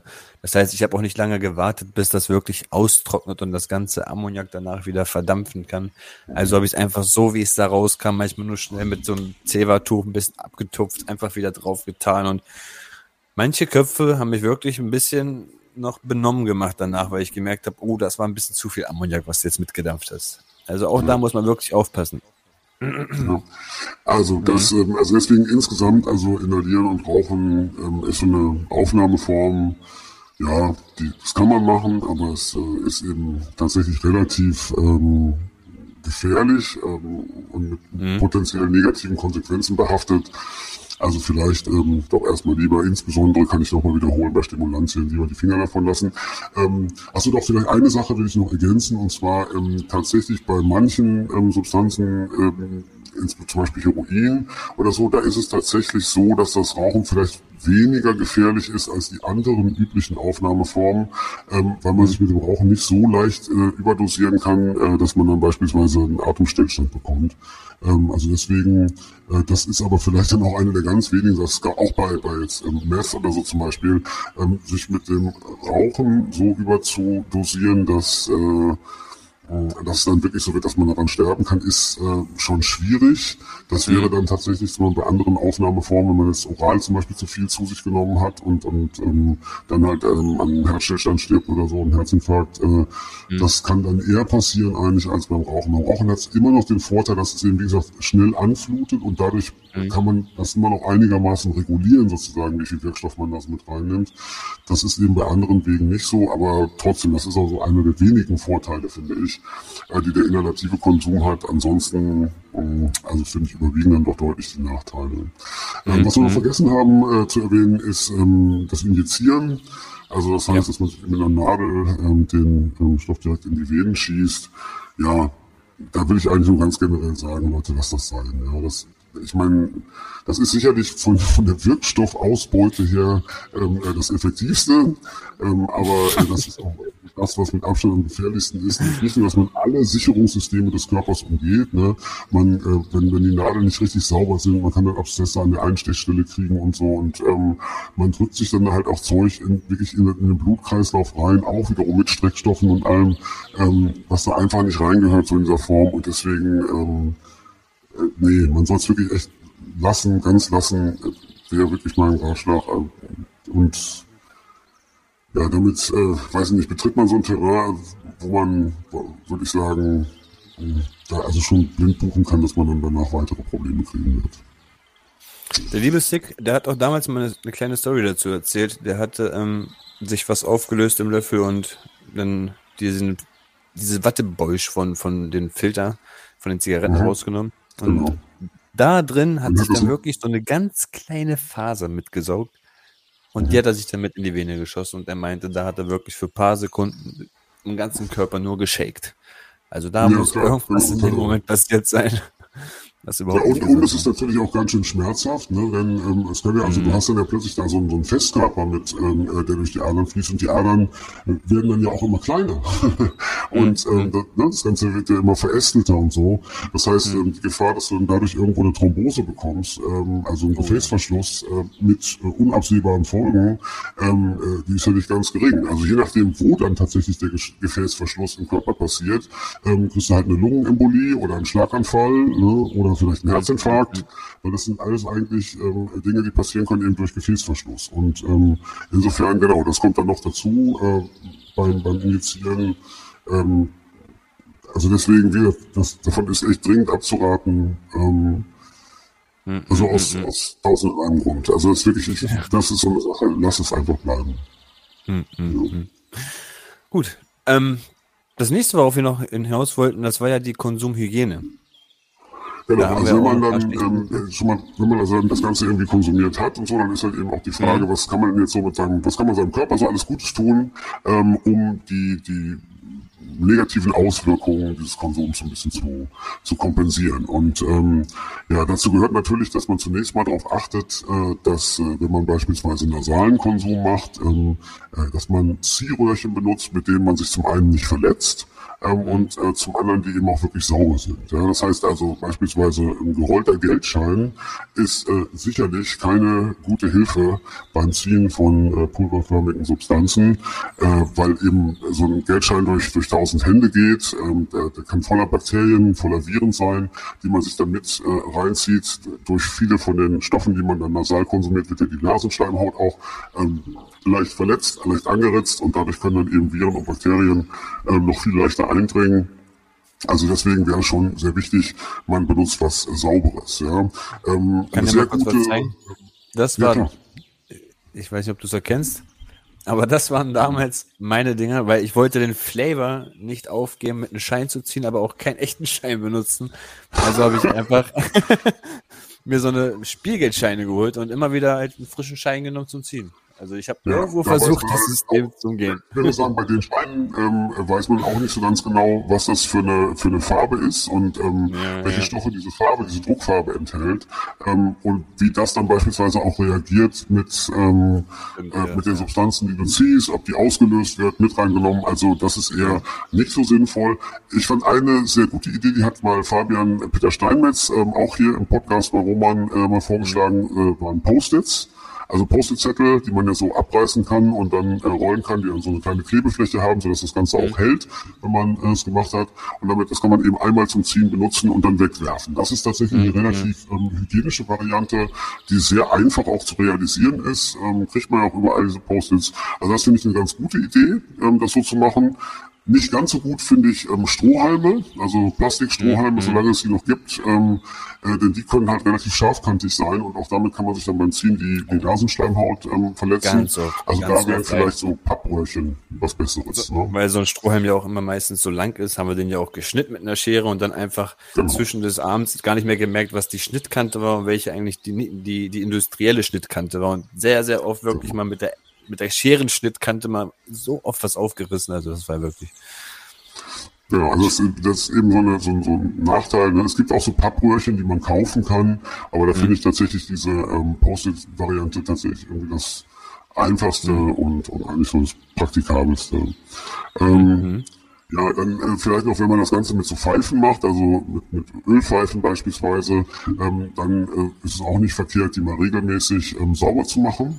Ähm, das ist ein bisschen schwierig, weil sich da so Ablagerungen halt bilden in der Pfeife. Teilweise, wenn man es mit den Feuerzeugen so von außen da dran geht, ähm, hat man auch starke Rußablagerungen auf der Pfeife selbst. Ähm, das kann man ganz gut eigentlich tatsächlich machen, indem man die ganzen auskocht, also einfach ein bisschen äh, in, in einen Topf, ein bisschen Wasser und ein bisschen Spülmittel und dann kann man das Ganze mal eine Weile kochen und danach kriegt man eigentlich diese ähm, Ablagerungen ganz gut wieder weg. Man kann die auch, wenn man so ein ähm, Creme Brûlée Brenner oder sowas hat, ja, ähm, kann man die auch mit, äh, mit sehr hoher Hitze einfach quasi alles so abbrennen, äh, dass die ganzen Rückstände danach, ähm, dass man diese abkratzen und abwaschen kann. Ähm, aber das sollte man durchaus tun, denn ähm, also bei den Pfeifen kann man auch das Problem haben, ähm, dass, dass beispielsweise bei Methamphetamin, wenn man das erhitzt, ähm, das ist ja gasförmig und ähm, danach, wenn es abkühlt, rekristallisiert das wieder. Also das ähm, wird dann wieder eben fest nur und äh, wenn dann eben dieser ähm, der Dampf äh, überall irgendwo in der Pfeife war, dann hat man ja überall noch Ablagerungen davon. Und ähm, wenn man dann beim nächsten Mal konsumiert und man tut wieder irgendwas rein und man möchte dann vielleicht beim nächsten Mal DMT oder so konsumieren in der gleichen Oh ja, Zeit, ja. Ähm, äh, und hat die eben vorher nicht richtig sauber gemacht, ähm, dann plötzlich hat man dann eher so einen ähm, DMT-Meth-Cocktail, den man sich da reinzieht. Ähm, und das ist vielleicht nicht das, was man wirklich will. Das hat dann auch nicht den Effekt, den man gerne haben möchte. Also ähm, diese ähm, Pfeifen kann man also ruhig regelmäßig mal sauber machen, ein bisschen auskochen, ausbrennen. Ja. Ansonsten, ähm, also auch eben damit man das nur das konsumiert, was man wirklich konsumieren möchte. Ansonsten ähm, bei nasalem Konsum, äh, was man machen sollte auf jeden Fall ist die Nase reinigen. Eigentlich am besten schon kurz nachdem man nasal konsumiert hat, also Nase putzen und versuchen, die äh, Rückstände da rauszubekommen. Ähm, ansonsten gibt's auch Nasenduschen, das geht wirklich ziemlich gut mit ähm, Emser-Salz, also mit so medizinischem ähm, Salz macht man dann so eine mit warmem Wasser eine Lösung und kann das Ganze sich dann durch die Nase und durch die Nebenhöhlen laufen lassen ähm, und da eben Rückstände rausspülen. Ist auch so eigentlich ganz schön, dafür wenn man mal Schnupfen hat oder so, kann man eben auch die Nase ganz gut reinigen. Ähm, wenn man sowas nicht investieren möchte, kann man auch einfach warmes Wasser ähm, in die Nase ziehen und ähm, danach mal kräftig schneuzen. Kann man gut unter der Dusche machen. Das rennt man natürlich nicht nach jedem Mal ziehen gleich unter die Dusche, aber ähm, ja, eigentlich wäre es äh, gut, das eben unmittelbar nach dem, nach dem Ziehen zu machen. Ähm, spätestens aber, wenn man dann so von so einem Feierabend oder so nach Hause kommt, äh, sollte man äh, die Nase vorm Schlafen gehen mal richtig sauber machen. Denn äh, ansonsten wie gesagt, durch die Rückstände hat man, es passiert garantiert dann irgendwann die Nase schwillt zu, man hat andauernd Schnupfen und so. Deswegen wäre da Reinigung ähm, eine ganz gute Sache. Ja. Ja, Ähm, generell auch die Schleimhäute sollte man dann pflegen. Also man kann das ähm, mit so Cremes, mit Dexpanthenol zum Beispiel machen. Gibt auch so speziell für die, für die Naseninnenseite und so gibt es noch so Pflegecremes, um Entzündungen zu verhindern. Ähm, auch das äh, sicherlich ganz äh, sinnvoll. Genau, und eine Sache, ähm, die, auf die man wirklich achten sollte, ähm, viele Substanzen ähm, führen ja dazu, dass man einen trockenen Mund bekommt. Ja? Das kann bei Cannabis so sein, kann auch bei vielen Stimulantien ist das der Fall. Ähm, und äh, wenn man keinen Speichel mehr im Mund hat, dann fällt eben plötzlich die Schutzfunktion von dem Speichel weg. Ähm, und was der Speichel eben normalerweise macht, ist, dass er ähm, Bakterien und so am, äh, ja, an der Entwicklung hindert, ja, wird eben Bakterien abtötend.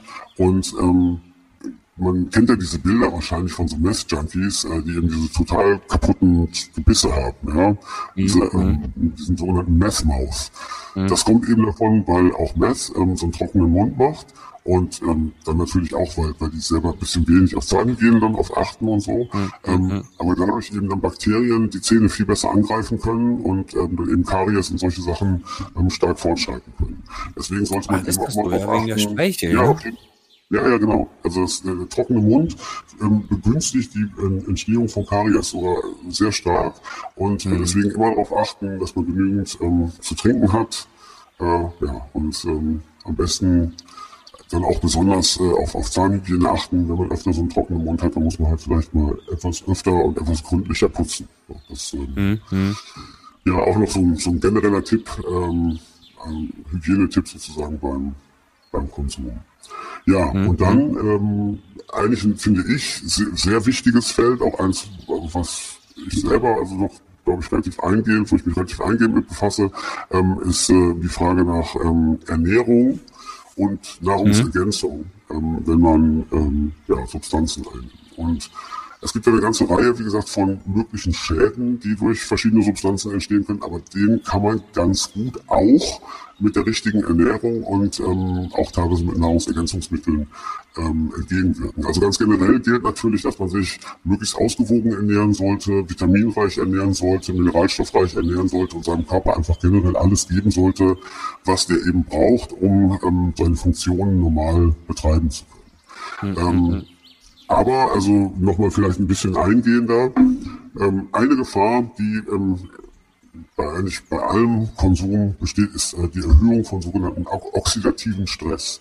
Das heißt, dass ähm, Verbindungen im Körper entstehen, sogenannte freie Radikale, die besonders äh, reaktiv sind, die also bei denen die Wahrscheinlichkeit sehr hoch ist, dass sie mit ähm, Molekülen, die eben zu den Zellen des Körpers gehören, reagieren und dadurch ähm, Zellschäden hervorrufen können. Ja? Mhm. Und ähm, Genau, das passiert eigentlich immer automatisch. Bei jedem Stoffwechselvorgang im Körper entsteht ähm, erhöhter oxidativer Stress. Das heißt eben, wenn ich jetzt mehr Neurotransmitter ausschütte, mehr Neurotransmitter bilden muss, ähm, dann entsteht eben oxidativer Stress schon. Ne? Mhm. Ähm, aber es gibt eben auch Substanzen wie zum Beispiel MDMA, die eben generell auch ähm, ja, stark den oxidativen Stress im Körper erhöhen. Und es gibt eben aber auch Stoffe, ähm, die in Anführungsstrichen dagegen helfen, also mit denen man diese sogenannten freien Radikale neutralisieren kann. Und das sind Antioxidantien. Mhm. Ja, Antioxidantien sind eben Stoffe, die sozusagen ähm, ja, dann anstelle von körpereigenen ähm, Molekülen mit diesen ähm, freien Radikalen äh, reagieren und sie dadurch unschädlich mhm. machen das eines der wichtigsten und einfachsten Antioxidantien ist Vitamin C. Ja, also deswegen ist es ah, immer ganz gut, okay. wenn man, ähm, wenn man mhm. ähm, MDMA konsumiert oder so, dazu auch um, ruhig mal 100 äh, Milligramm oder so oder 200 Milligramm Vitamin C, ähm, wird man schon merken, dass es einem dann auch am nächsten Tag tatsächlich ein bisschen besser geht. Ja. Ach, tatsächlich, ja. Ähm, ja, dann gibt's auch noch mhm. ähm, Stoffe, die extrem komplizierte Namen haben, Oligomere Proanthocyanidine, kurz OPC. Ähm, es ist beispielsweise in Traubenkernen enthalten, kann man auch so als Extrakt ähm, kaufen. Ähm, und äh, also auch das ein sehr gutes ähm, Antioxidant. Und dann gibt es noch einen Stoff, den finde ich eigentlich generell sehr interessant für Menschen, die psychoaktive Substanzen konsumieren, aus verschiedenen Gründen. Ähm, und das ist NAC, N-Acetylcystein. Ähm, mhm. N-Acetylcystein hat ähm, alle möglichen Funktionen, ähm, wenn man das einnimmt und also positive Wirkungen, sagen wir mal, im, im Körper. Ähm, eine davon ist, äh, dass NAC dazu beiträgt, ähm, einen Stoff im Körper zu bilden, der Glutathion heißt. Und dieses Glutathion ist das stärkste körpereigene Oxida Antioxidant. Mhm. Das heißt eben auch, um sozusagen seinen Spiegel an Glutathion zu erhöhen, kann es eben sinnvoll sein, gerade wenn man was, also Stimulantien einnimmt, wenn man ähm, MDMA und solche Sachen einnimmt, mhm. ähm, mhm. dann auch dazu NAC zu konsumieren. Ja? Ähm, also dürfte solchen Zellschäden durch oxidativen Stress eben einigermaßen vorbeugen. Das NAC hat noch eine ganz ähm, interessante zweite Wirkung in diesem Zusammenhang, und zwar wirkt es ausgleichend auf den äh, Glutamathaushalt. Hm. Tomat ist auch so ein Neurotransmitter, ein excitatorischer Neurotransmitter, also ein aktivierender. Ähm, und ähm, man hat festgestellt, dass äh, bei Menschen, die ähm, viele Stimulantien konsumieren, dieser Glutamathaushalt aus dem Gleichgewicht ist. Und mhm. die Tatsache, dass dieser Glutamathaushalt aus dem Gleichgewicht ist, führt zu einem verstärkten Craving, also zu einem verstärkten, ah, okay. äh, zum verstärkten Verlangen, diesen, diese Stoffe wieder zuzuführen. Ähm, und das NAC kann ähm, diesen Glutamathaushalt ausgleichen, wieder in die Balance bringen und tatsächlich lässt dann auch das Craving nach. Ähm, das, das, ist in Tierversuchen eigentlich schon ziemlich gut nachgewiesen. Mittlerweile wird das auch ähm, in der Psychiatrie, in der Suchtbehandlung unterstützend eingesetzt, ähm, um mhm. eben Leuten es leichter zu machen, ähm, im Kopf insbesondere eben so von Stimulantien wegzukommen. Und ähm, auch deshalb ist also NLC vielleicht ganz gut, wenn man Stimulantien ähm, konsumiert, damit man versucht, sozusagen das gesamte System, insbesondere aber den Glutamathaushalt im Gleichgewicht zu halten und gar nicht an so einen Punkt zu kommen, wo man dann, äh, wo diese Spirale anfängt, äh, dass man denkt, ich muss noch mehr konsumieren und noch mehr und noch mehr und noch mehr. Ja? Ähm, mm, mm, mm, dafür kann das ganz sinnvoll sein. Ja? Also ich weiß jetzt nicht, ob du schon erwähnt hast, aber äh, ich bin mir nicht sicher, wo, woher kriege ich denn jetzt dieses NAC? Das kriegt man eigentlich ähm, online, ähm, ah, okay. bei großen Online-Versandhäusern. Mhm. Ähm, das kriegt man so in der Apotheke auch. Das ist einfach ganz normales Nahrungsergänzungsmittel. Aber kommt da leicht dran, okay, okay. Hm. Das ist ganz, ist nichts Besonderes eigentlich. Also auch, auch jetzt die OPC, was ich vorhin sagte, Oligomere mhm. Proanthocyanidine, ähm, kann man so als Extrakte kaufen. Da kann man aber auch ähm, äh, zum Beispiel Beeren, also blau, also alle mhm. Beeren, die so blaue Farbstoffe oder rote Farbstoffe haben, ähm, das sind eben auch solche ähm, Anthocyane. Ähm, insofern, äh, da gibt's ja, das ist eigentlich allgemein verfügbar, das ist gar nichts Besonderes. Ja. Mhm. Ähm, dann sollte man sich klar machen, wenn man jetzt ähm, ähm, also bei ganz vielen Substanzen, die man einnimmt, ist es ja so, dass die die Ausschüttung an irgendwelchen Neurotransmittern erhöhen. Also dass mehr Serotonin ausgeschüttet wird, mehr Noradrenalin, mehr Dopamin. Ähm, und sprich, das leert halt die Körperspeicher für diese Neurotransmitter. Ne? Und bei MDMA führt das dann zum Beispiel dafür, wenn, äh, dazu, dass ähm, wenn die Serotoninspeicher leer sind, ähm, dass man sich dann irgendwann ziemlich down fühlt, ziemlich schlapp, ziemlich niedergeschlagen. Ja, ähm, ja insgesamt so ein bisschen depressiv, ne? Halt der klassische MDMA-Kater. Mhm. Ähm, genau, deswegen ist es dann gut, wenn man ähm, den Körper unterstützt, dahingehend, dass er ähm, im Grunde alles hat, was er braucht, um diese Neurotransmitterspeicher wieder aufzufüllen. Mhm. Das sind Aminosäuren, ähm, äh, vor allen Dingen. Man kann eben Tryptophan zum Beispiel ähm, für, um, um die Serotoninspeicher aufzufüllen nehmen oder auch eine weitere ähm, Vorstufe von, ähm, unmittelbare Vorstufe von Serotonin ist 5-HTP. Ähm, hm. Bei Dopamin gibt es das ganz genauso. Äh, Tyrosin ist eigentlich so ein Stoff, äh, ein Ausgangsstoff, aus dem dann ähm, Dopamin synthetisiert wird. Ähm, aber es gibt auch noch Levodopa, das kriegt man eigentlich so ohne weiteres nicht. Das ist eigentlich so ein Parkinson, hm. Parkinson-Medikament. Es gibt aber ähm, Mucuna pruriens, ähm, heißt das, das die indische Juckbohne, äh, die enthält dieses Levodopa und man dieses Mucuna pruriens kann man als Extrakt auch kaufen, auch so bei Online-Apotheken zum Beispiel. Hm. hm. Ähm, und ähm, wenn man eben jetzt dann äh, Dinge gemacht hat, wie Kokain oder so oder auch Amphetamin oder so, die eben, wo eben viel Dopamin verbraucht wird, dann kann man hinterher ähm, mit diesen Stoffen ganz gut den Haushalt wieder auffüllen. Der Körper mhm. braucht dann einiges an Vitaminen und Mineralien, so um ähm, äh, diese Synthese von den Neurotransmittern ähm, hinzubekommen, quasi als Katalysator. Und ähm, auch da ist es ganz sinnvoll, B-Vitamine zum Beispiel zu konsumieren. Magnesium ist auch relativ wichtig ähm, dabei. Und ähm, ja, das sind so Dinge, ähm, die man eben äh, dann noch zu sich nehmen kann. Ich würde immer vorschlagen, also so ein gutes Multivitaminpräparat ist eigentlich eine ganz sinnvolle Sache, wenn man, man viel solche Stoffe einnimmt. Ähm, mhm. Und äh, das gleiche gilt eigentlich auch für Magnesium und, ähm, Calcium. Das, also Mineralstoffe sollte man eben auch entsprechend zu sich nehmen. Ja, ähm, das sind eigentlich schon so, würde ich sagen, die, die mit die wichtigsten Sachen. Flüssigkeit natürlich auch immer ähm, sehr wichtig äh, zu oh, ja. nehmen, also gerade bei, bei MDMA und so, bei allem, was den Körper auch so stark erhitzen kann.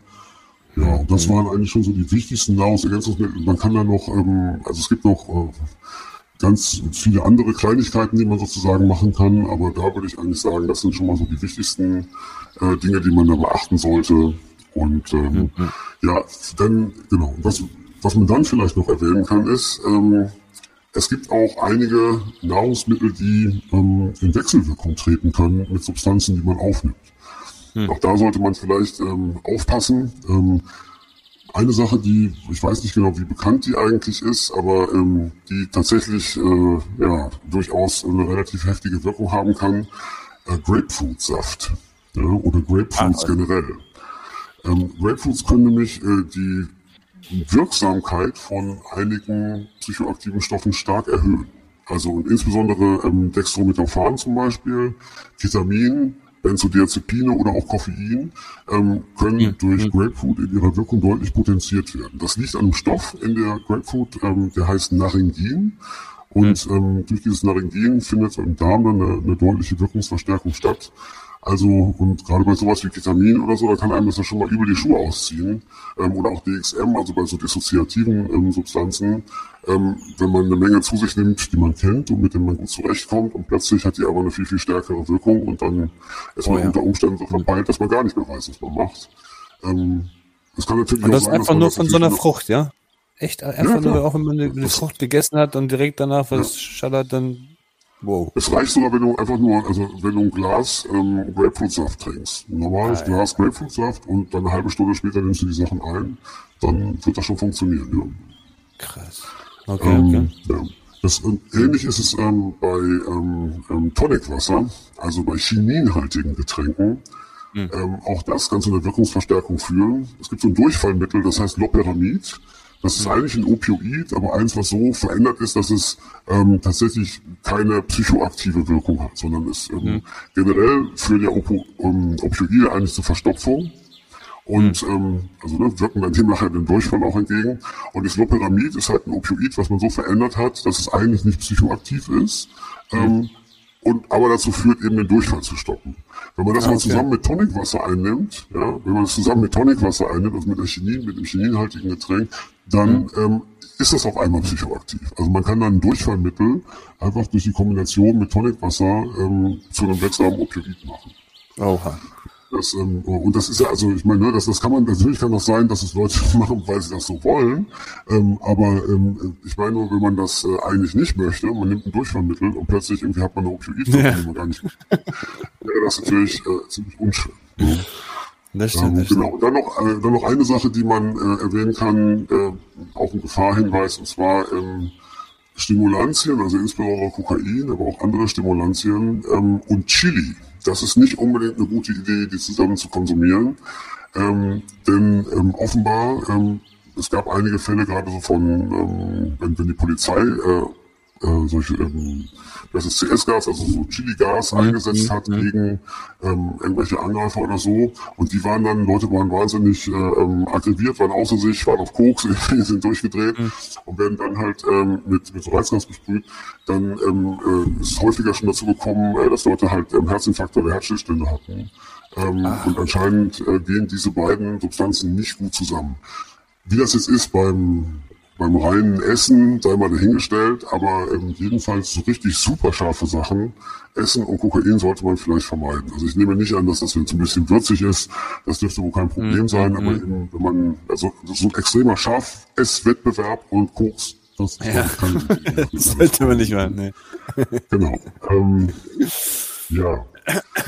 Das, das vielleicht mal so, dieser ganze Abschnitt ähm, ähm, Nahrung, Nahrungsergänzungsmittel und psychoaktive Substanzen, der ist eigentlich noch unendlich viel größer, aber ich glaube, das wird Ja. so ein bisschen den Rahmen sprengen, ähm, wenn wir da jetzt noch ähm, in, in die Aber es waren ein paar gute. Beispiele, muss ich sagen. Ja, ja, damit man das schon mal verdeutlicht bekommen hat. Das ist Haben wir vielleicht noch nicht unbedingt so gehört, das, also hat vielleicht noch nicht jeder so gehört, deswegen Ja. ähm, glaube ich, also gerade das ehrlich gesagt mit dem, äh, mit dem Grapefruit und äh, Vitamin Mhm. und Benzos und so, das ist, glaube ich, ein Hinweis, der nicht ganz unwichtig ist, weil das kann relativ schnell auch einfach mal so passieren, ja, und ähm, das möchte man ja vielleicht nicht unbedingt. Mhm, Ja, Ja, und ansonsten, ähm, jetzt haben wir schon wirklich äh, fast alles runter. Aber es ist ja noch ein ganz, ganz wichtiger Aspekt, der auch wirklich äh, erwähnenswert ist, und zwar ähm, die Konsumpause. Genau. Also überhaupt, äh, ne, man, wenn man also jetzt äh, konsumiert hat, dann ist eben die Frage, ähm, geht das jetzt ständig so weiter? ist das jetzt irgendwie was, ich irgendwie, was ich jeden Tag, jeden zweiten Tag oder jede Woche, wie auch immer mache? Und das sollte natürlich nach Möglichkeit nicht so sein, denn ähm, auch das äh, trägt natürlich zu einer, zu einer Suchtentstehung bei, wenn man Sachen einfach regelmäßig wiederholt, die häufig wiederholt macht, gewöhnt das Gehirn sich daran und ähm, ja, dann ist man also schneller dann da, als man, äh, also in, in, in so einer Sucht, ähm, als man vielleicht sein möchte. Und ähm, dementsprechend also eine Sache, die zur Suchtvorbeugung sehr, sehr gut ist, ähm, sind Konsumpausen. Dass man also einfach längere Zeitintervalle hat, in denen man eine Substanz nicht konsumiert oder eben auch mal gar nichts konsumiert. In den Zeiten merkt man dann auch, ähm, also wie sehr es dann kribbelt oder wie sehr äh, ähm, es einen drückt, dass man ähm, es doch wieder konsumieren möchte. Und wenn man merkt, dass es dann schon ganz arg so ist, dass man dem eigentlich kaum widerstehen kann, dann muss man sich vielleicht noch eingestehen, dass man da auf dem falschen Weg ist, ähm, äh, nämlich, dass man eben dabei ist, eine Sucht zu entwickeln. Also es ist auch mal wieder ganz gut, um sich selber zu überprüfen und ähm, sich selber zu validieren und zu merken, ähm, Oh ja. ja, habe ich es im Griff Ja. oder habe ich es eigentlich nicht mehr wirklich im Griff. So, und ähm, ähm, eine andere Sache ist eben natürlich auch, ich sagte ja eingangs schon, ne, oder die ganze Zeit schon, ähm, jede äh, Droge hat nicht nur eine Wirkung, sondern auch Nebenwirkungen. Und ähm, je öfter man das macht, desto mehr potenzieren und kumulieren sich natürlich diese Wirkungen. Also die ne, kommt eben eins zum anderen. Und wenn man längere Pausen macht, dann gibt man dem Körper mal wieder Zeit, sich zu regenerieren, auch dem Gehirn Zeit, sich zu regenerieren. Und ähm, das Schöne ist äh, tatsächlich daran, dass wenn man das so macht, dann hält man sich auch langfristig ähm, den Spaß daran. Also beispielsweise bei MDMA ist es ja so, wenn man das einfach zu oft in zu kurzen Abständen macht, dann hat es einfach nicht mehr diese Wirkung. Also diese, diese magische alles ist Liebe Wirkung, die das vielleicht am Anfang mal hatte. Ähm, Und irgendwann wird es dann, ist, weiß ich, ist die Wirkung relativ flach, ziemlich doof. Ja. Und man hat dann etwas verloren, was, was eigentlich irgendwie ähm, einem vielleicht mal zu einer wirklich ganz tollen Zeit ähm, auch mit anderen Menschen zusammen und so verholfen hat.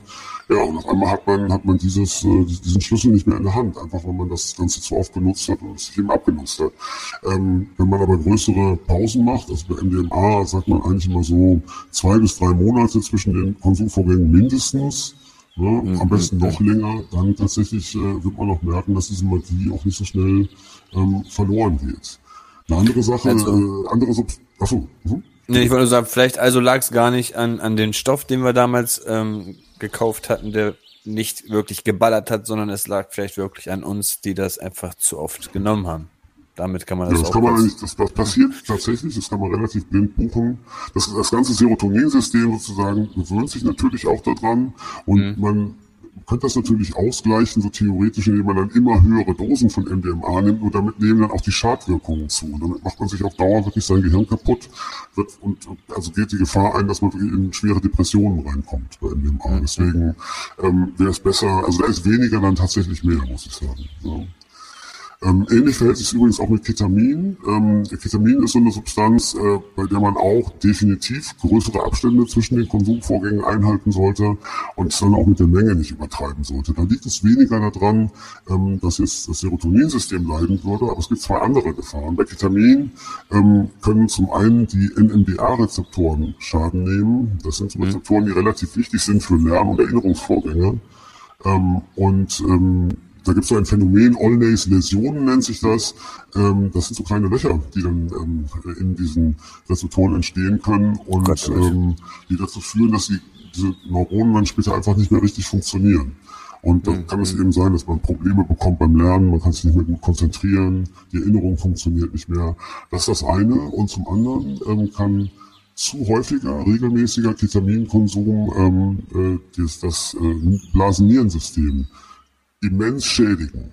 Also das geht dann, also um es mal ganz deutlich zu sagen, das kann dann so weit gehen, dass man irgendwann Blut pisst, ja. Und ähm, äh, Leute kommen deswegen wirklich ins Krankenhaus. Also deswegen äh, ist das auch so eine Sache, die man, ähm, wo man wirklich vorsichtig sein sollte, weil man sich damit wirklich körperlichen Schaden zufügen kann, wenn man Ketamin zu oft konsumiert. Also da ist eben auch lieber mal größere Pausen lassen, das nicht zu einer regelmäßigen Gewohnheit werden lassen und dann eben vielleicht auch nicht so wahnsinnig fokussiert ähm, das Ganze konsumieren.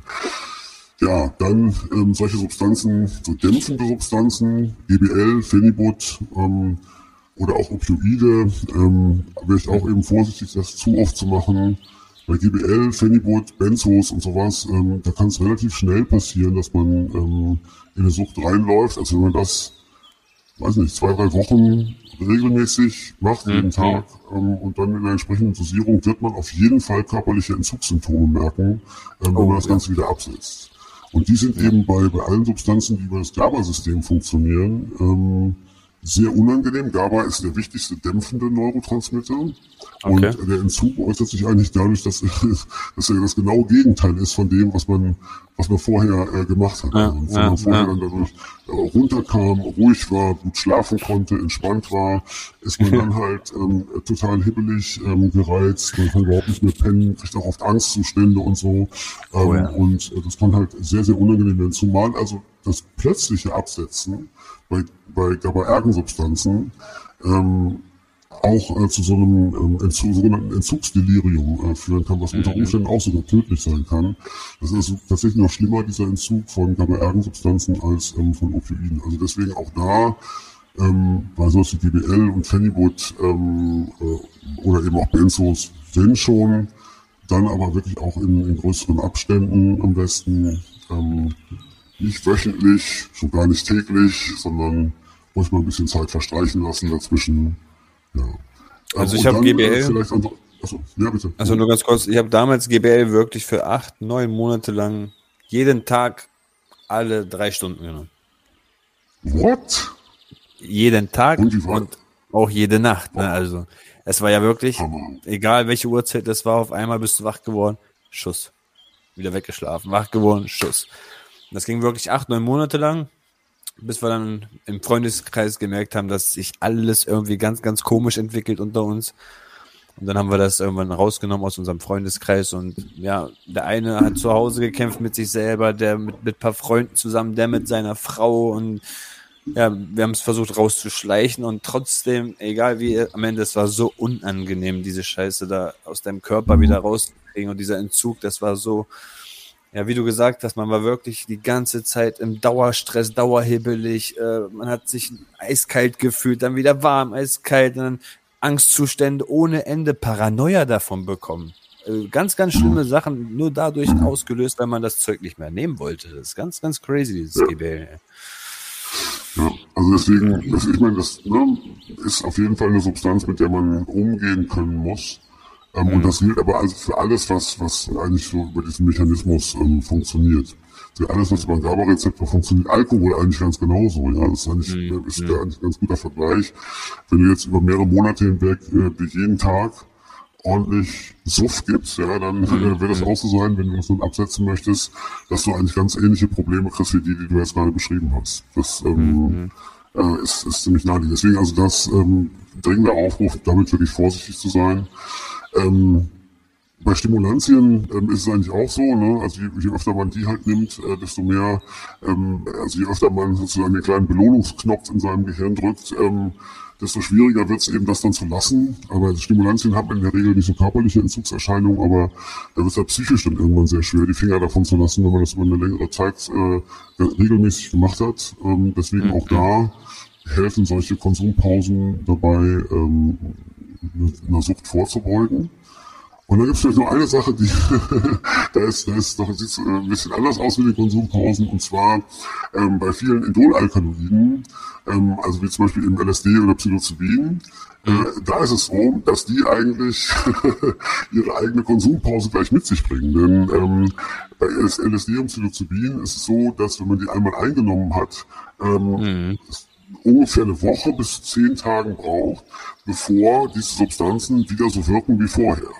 Ja, denn an, also innerhalb dieser Zeit, wenn man jetzt einmal LSD genommen hat, dann äh, ungefähr drei Stunden nach der Einnahme ist es so, dass ähm, ja noch mehr LSD eigentlich nicht zu einer verstärkten Wirkung führen würde. Und auch wenn man es in der Woche danach nimmt, wird man merken, wenn man die gleiche Dosis nochmal nimmt, dass man nichts oder sehr viel weniger davon merkt. Ja?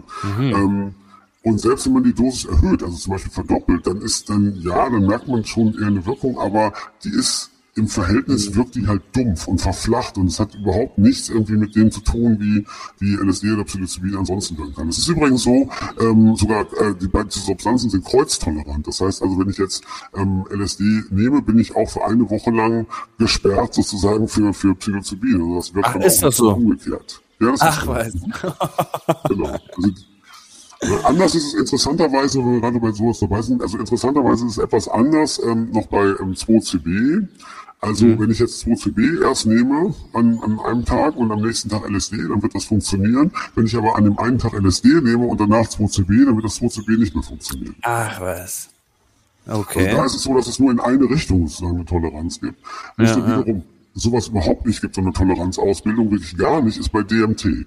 DMT ähm, bildet Null Toleranz aus, also weder zu sich selbst noch im Verhältnis zu anderen ähm, Substanzen. Ah, also okay. DMT wäre sowas, was man theoretisch jeden Tag konsumieren könnte, aber Ja. dafür, ist dann die Erfahrung, dafür ist dann die Erfahrung aber vielleicht auch ein bisschen zu heftig, als dass man das überhaupt machen. Also das, ähm, ja. Aber genau, also jedenfalls, also bei manchen ähm, Psychedelika ist es eben so, dass die tatsächlich einfach, ähm, äh, wo man diese, die, die zwingen einen quasi zu diesen Konsumpausen. Und das ist vielleicht auch einer der Gründe dafür, warum Psychedelika eigentlich nicht äh, Sucht ähm, ausbildend sind, warum, warum es eigentlich sowas wie, also dass jemand LSD-süchtig ist, gibt's halt einfach nicht. Ja. Das liegt natürlich daran, dass es nicht so stark belohnungserzeugend ist, aber eben vor allen Dingen auch, weil es schlicht und ergreifend Nicht geht. Ja. Woche bis zehn Tage, zwei Wochen oder so Pause zu machen. Und dann ähm, bringt halt die Konsumpausen, etwas kürzere zugegeben, aber bringt halt die Konsumpausen trotzdem einfach mit sich. Ja. Und ähm, außer Konsumpausen kann man seinem Körper ja anders auch noch ein bisschen Auszeit geben. Nämlich ganz, ganz, ganz wichtig, genügend Schlaf. Ja, denn ich meine, davon kannst du wahrscheinlich auch ein Lied singen. Nee, Wenn Schlaf kannte ich ja nicht, deswegen. Ne? Also, ne, du, du auf äh, irgendwelchen Stimulantien bist du halt mehrere Tage am Stück irgendwie wach ähm, und zehrst deinen Körper total aus, baust deine Reserven auf, ähm, Äh, und so. Und das kann dann eben auch tatsächlich dazu führen, wenn man nicht genügend schläft, äh, dass man so psychotische Symptome ausbildet, dass man sich zum Beispiel verfolgt fühlt, ne, paranoid fühlt, ähm, dass man ja die Realität sehr anders wahrnimmt oder auch, dass, dass man sehr, sehr merkwürdige Gedankengänge plötzlich bekommt. Ähm, und deswegen ganz wichtig, ähm, nachdem man äh, dem Gehirn so viel Arbeit zugemutet hat, dem Körper so viel Belastung zugemutet hat, einfach mal schlafen. Und das bedeutet eben, dass man die Erholungsphasen auch vorher einplanen sollte. Also es ist halt eine schlechte Idee, sozusagen das ganze Wochenende durchzufeiern, ähm, bis irgendwie der Sonntag zum, zum Montag wird und dann am Montag arbeiten zu gehen oder zur Schule zu gehen oder so. Das ist sicherlich nicht äh, toll, sondern am besten plant man seinen Konsum auch so, dass man die Erholungsphasen gleich mitplant. Ja? Mhm. Und ähm, ist die Bedeutung von Schlaf für den menschlichen Organismus ist bitte nicht zu unterschätzen. Das ist eigentlich eine der wichtigsten. Das ist eben die Phase, in der dein Körper alles, was am, am Tag so kaputt gegangen ist, repariert. Ja, alle Regenerationsvorgänge finden da statt. Ähm, das Gehirn ähm, kann dann eben das, was erlebt hat, ordnen, integrieren und so weiter.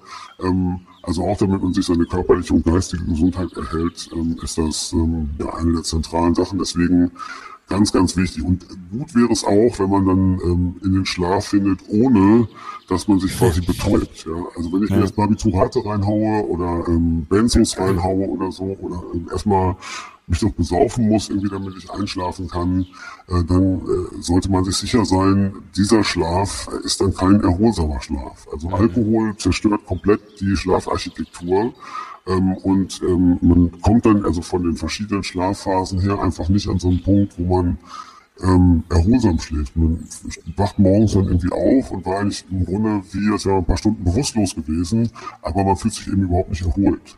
Ja, das gleiche ja, auch mit Benzos und so. Ja. Deswegen ähm, ist ganz wichtig, äh, das am besten ohne, so, das heißt eben auch, wenn man jetzt ähm, Upper irgendwie nimmt, Stimulantien nimmt, ähm, die vielleicht eben nicht bis kurz vor dem Punkt zu nehmen, an dem man, an dem man dann schlafen will, sondern das eben so zu planen, dass man weiß, okay, ich habe mal Zeit zum Runterkommen, ganz normal, dann kann ich auch ganz normal einschlafen. Das ähm, ja, ist auf jeden Fall eine ah, okay. ganz mhm. mhm. sinnvolle Idee. Auch wie, wie gut man das umsetzt, jeweils, äh, das sei mal dahingestellt. Ich sage nur, also ich versuche das jedenfalls so zu machen. Ähm, mhm nicht ähm, also so zu konsumieren, dass ich äh, ja nicht ohne irgendwelche weiteren Hilfsmittel einschlafen kann. Das ist immer schon ein Zeichen dafür, finde ich, wenn, ne, da muss man noch was nehmen und noch was nehmen und noch was ja, nehmen. Ja. Da ist man einfach auf dem falschen Weg und man tut sich selber damit keinen Gefallen, man betreibt nur Raubbau am eigenen Körper und äh, an der eigenen Gesundheit und das sollte ja nach Möglichkeit nicht der Grund sein, warum man äh, überhaupt Substanzen nimmt. genau, genau, genau. Ja. Ja, und ansonsten, ähm, äh, klar, ne, ist es immer ganz gut, ähm, sich vielleicht ein bisschen zu bewegen, Herz-Kreislauf-Training zu machen, denn jetzt viele Substanzen belasten eben auch das Herz-Kreislauf-System. Deswegen, je besser das an sich trainiert ist und funktioniert, desto besser kannst du auch solche Belastungen dann ab. Und ähm, mhm. ja, ähm, es ist auch nicht verkehrt, ab und zu mal zum Arzt zu gehen, vielleicht mal so ja. ein Blutbild machen zu lassen die Leberwerte erheben zu lassen, einfach ja. zu gucken, ob so ähm, alles in Ordnung ist. Ähm, denn das muss man auch sagen, man merkt ähm, Erkrankungen der Organe ja, ähm, die merkt man eigentlich nicht, bevor so ein Organ 80, 90 Prozent kaputt ist. Also das heißt ähm, tatsächlich, wenn also so, so eine anbahnende, also jetzt bei der Leber zum Beispiel, wenn sich da irgendwelche Probleme anbahnen, mhm. ähm, dann merkt man das ganz, ganz lange Zeit nicht und eigentlich fängt es erst dann an, weh zu tun oder Ausfallerscheinungen zu zeigen, ähm, äh, wenn es schon an so einem Punkt ist, wo es weitestgehend kaputt ist. Deswegen äh, ist es ganz sinnvoll, regelmäßig mal zum Arzt zu gehen, um mal zu gucken, ähm, ja, ob, die, ob der, das Gesamtbild des Körpers äh, noch so ist, dass äh, man sagt, okay, ich bin fit. Ja? Und ähm, auch da, wenn man eben sieht, ähm, was weiß ich, die Nierenwerte sind nicht so toll, die Leberwerte sind nicht so toll, ähm, dann muss man eben seinen Konsum vielleicht mal überdenken, ähm, Absolut. vielleicht auch mal eine Zeit lang eben einstellen. Äh, genau, das ähm, ist auf jeden Fall ein ganz, ganz sinnvoller Tipp eben auch, um, äh, um nicht irgendwann aufzuwachen und zu merken, ach du Scheiße, was habe ich denn da mit mir gemacht? Ja, ja, ja wenn schon zu spät ja. ist, ja. ja. Absolut, ja, ja, so, was, äh, was ich so erzählen könnte zu, also was, was mir so ähm, mhm. einfällt ähm, zu, zu Safer Use, ähm, sicherlich, äh, also kein Anspruch auf Vollständigkeit. Es gibt zu all den Punkten sicherlich auch noch viel, viel mehr zu sagen. Ja. Aber wir haben jetzt auch schon eine ganze Weile geredet. Man merkt ja, das Thema ist, man kann das so breit fächern. Da gibt es ja wirklich zu jedem Punkt wahrscheinlich noch zehn weitere Punkte und dann zu dem Punkt nochmal fünf Punkte. Und ja. das ist einfach so immens viel. Aber ich finde, du hast das schon richtig, richtig gut heute erklärt und nochmal wieder schön verdeutlicht, ähm, wie wichtig das ist, sich, sich damit aus, auszukennen. So wirklich einfach mal das Wissen darüber zu haben, kann schon so krass helfen. Das ist echt. Ja, es, kann jedenfalls, es kann jedenfalls dabei helfen, dass man viele unangenehme Erfahrungen ähm, vermeidet. Ich glaube, also ich meine, ich kenne ja deinen Podcast auch und, mhm. ähm, äh, die, und auch die Junkies und so, was du da so erzählt. Mhm. Und ne, da ist ja schon einiges, ähm, also uns an einigen teilhaben lassen, so durch das du durchgegangen bist. Und da war ja vieles auch dabei, was eben nicht so angenehm war. Und ich muss tatsächlich selber sagen, ich habe, also ich konsumiere auch schon sehr, sehr lange ähm, mhm. alles Mögliche. Und ich habe also viele von diesen negativen Erfahrungen tatsächlich nie gemacht. Ähm, weil ich immer doch relativ darauf geachtet habe, jetzt auf eine Art und Weise zu konsumieren, mit der ich eben mich möglichst wenig oder gar nicht schädige. Und ja. ähm, deswegen habe ich bisher, muss ich auch sagen, wirklich also weder mit, mit Sucht ähm, irgendwie Probleme bekommen, noch äh, mhm. mit, ja, mit anderen negativen Auswirkungen. Und ähm, ich glaube, das kann auch so sein. Ich glaube, es gibt tatsächlich einen, einen nicht missbräuchlichen ähm, Konsum von psychoaktiven Substanzen. Mhm.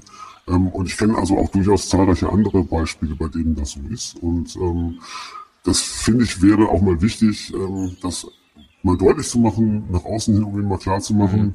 dieses Bild, was, also das, was eigentlich immer so mit Drogen im Zusammenhang gebracht wird, ähm, nämlich, äh, ähm, weiß nicht, irgendwie Verelendung, gesundheitliche Probleme, Tod und dies, das. Äh, mhm. Das mag es geben, aber das Problem ist dann vielleicht eher, dass wir eben eine Drogenpolitik haben, die ähm, das Gegenteil ist von vernünftiger Aufklärung. Das Gegenteil ähm, ist davon, Leuten eine Konsumkompetenz zu vermitteln, sondern ähm, eben einfach nur meint, indem man sagt, alles böse, macht das nicht, das würde irgendwie nee, reichen. Ja. Es, hat, es hat noch nie eine drogenfreie Gesellschaft gegeben, noch nie, ja, zu, zu keinem mhm. Zeitpunkt der Menschheitsgeschichte und die wird es auch in Zukunft nicht geben.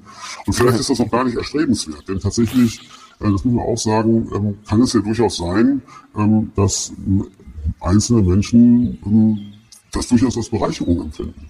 Ja, mhm. also Drogen zu konsumieren. Vielleicht ist das ja auch so. Ich meine, Alkohol ist bei uns legal und es gibt sicherlich viele Gelegenheiten, bei denen Alkohol getrunken wird, wo Menschen das als eine Bereicherung empfinden. Ja? Und das mhm. ist bei anderen psychoaktiven Substanzen sicherlich nicht anders. Deswegen finde ich, ähm, eignet sich dieses Thema ähm, Safer Use, äh, Harm Reduction auch ganz gut, um eben mal klarzumachen, ähm, das Bild, was äh, in der Öffentlichkeit auch vermittelt wird, was von konservativen Politikern häufig vermittelt wird ähm, zu, ähm, zu Drogen, ist vielleicht so nicht ganz richtig und es gäbe eben andere Wege damit umzugehen, ähm, als Leute zu kriminalisieren und ähm, ja. wegzusperren. Ja, ja, das mal von mir ja. dazu. Im Endeffekt, ja, es ist ja nicht der Stoff, der uns so gefährlich macht. Das ist ja einfach nur der komplett falsche Umgang damit oder die komplette Unwissenheit dazu. Und ja. Ja, so ist es. Halt der Hammer kann ein sinnvolles Werkzeug sein und ich kann aber ja. auch ähm, mir selber mit auf den Daumen hauen, mir wehtun ja. oder jemand anderen vor den Kopf und den damit umbringen. Äh, genau, das ist eben nicht der Hammer ist böse, sondern ähm, derjenige, der den halt falsch einsetzt. Ja, genauso. Genau, genau. Ja, du, ey, fast zwei Stunden haben wir jetzt voll bekommen ja. damit. Ähm, ich denke, wir könnten jetzt ja noch acht Stunden noch weiterhin sitzen, aber so lange hat kein Mensch Zeit, sich das, glaube ich, jetzt noch anzuhören auf einmal. Ähm, möchtest du sonst noch mal wirklich Schluss, Schluss, zum Schluss noch mal ein letztes Wort mitgeben, ähm, obwohl du schon so viel gesagt hast? Ja, ich hoffe, ähm, äh, lieber Roman, ähm, dir geht's bald wieder besser. Du kommst äh, auf die Beine und deine ähm, Selbstversorge ähm, zeigt äh, den gewünschten Effekt. Ähm, ich habe dich sehr vermisst jetzt schon so äh, ähm, einfach was was die was die Folgen angeht ähm, und es wäre echt schön, wenn äh, ja du bald wieder da wärst und ähm, in gewohnter äh, Fitness und Strahlkraft äh, hier deine Interviews führst. Ähm, ich freue mich nämlich wirklich tatsächlich jede Woche drauf und ähm, ja, ich wünsche dir alles alles Gute und dass du bald wieder da bist. Ähm, und ich glaube, da spreche ich für viele auch äh, von denjenigen, die uns hier zuhören. Und das wäre es eigentlich von mir. Ich glaube, ja, vielen Dank äh, für diejenigen, die hier zugehört haben. Ich hoffe, es hat Spaß gemacht und ähm, bis zur nächsten Sprechstunde. Auf jeden Fall vielen Dank auch nochmal von meiner Seite aus, dass du dir die Zeit dafür genommen hast und das ähm, so schön aufgearbeitet hast. Das hast du sehr schön gemacht. Vielen Dank. Ähm, auch von meiner Seite aus nochmal Schnucki, Roman, komm endlich wieder zurück. Wir brauchen dich hier. Du machst deinen Job richtig gut und du fehlst uns allen. Ähm, in diesem Sinne hoffe ich beim nächsten Mal, dass du diese Show beendest mit dem Satz, wenn es wieder heißt, herzlich willkommen bei einer neuen Episode von Sucht und Ordnung. In diesem Sinne, auf Wiedersehen. Tschüss. Tschüssi. Das war Sucht und Ordnung. Schaltet auch beim nächsten Mal wieder ein. Wenn ihr Anmerkungen habt oder selbst zu Gast sein wollt, um mit uns über euren Konsum zu sprechen, schreibt uns gerne jederzeit. Und wenn es euch gefallen hat, folgt uns auf Facebook und Instagram. Bis bald bei Sucht und Ordnung.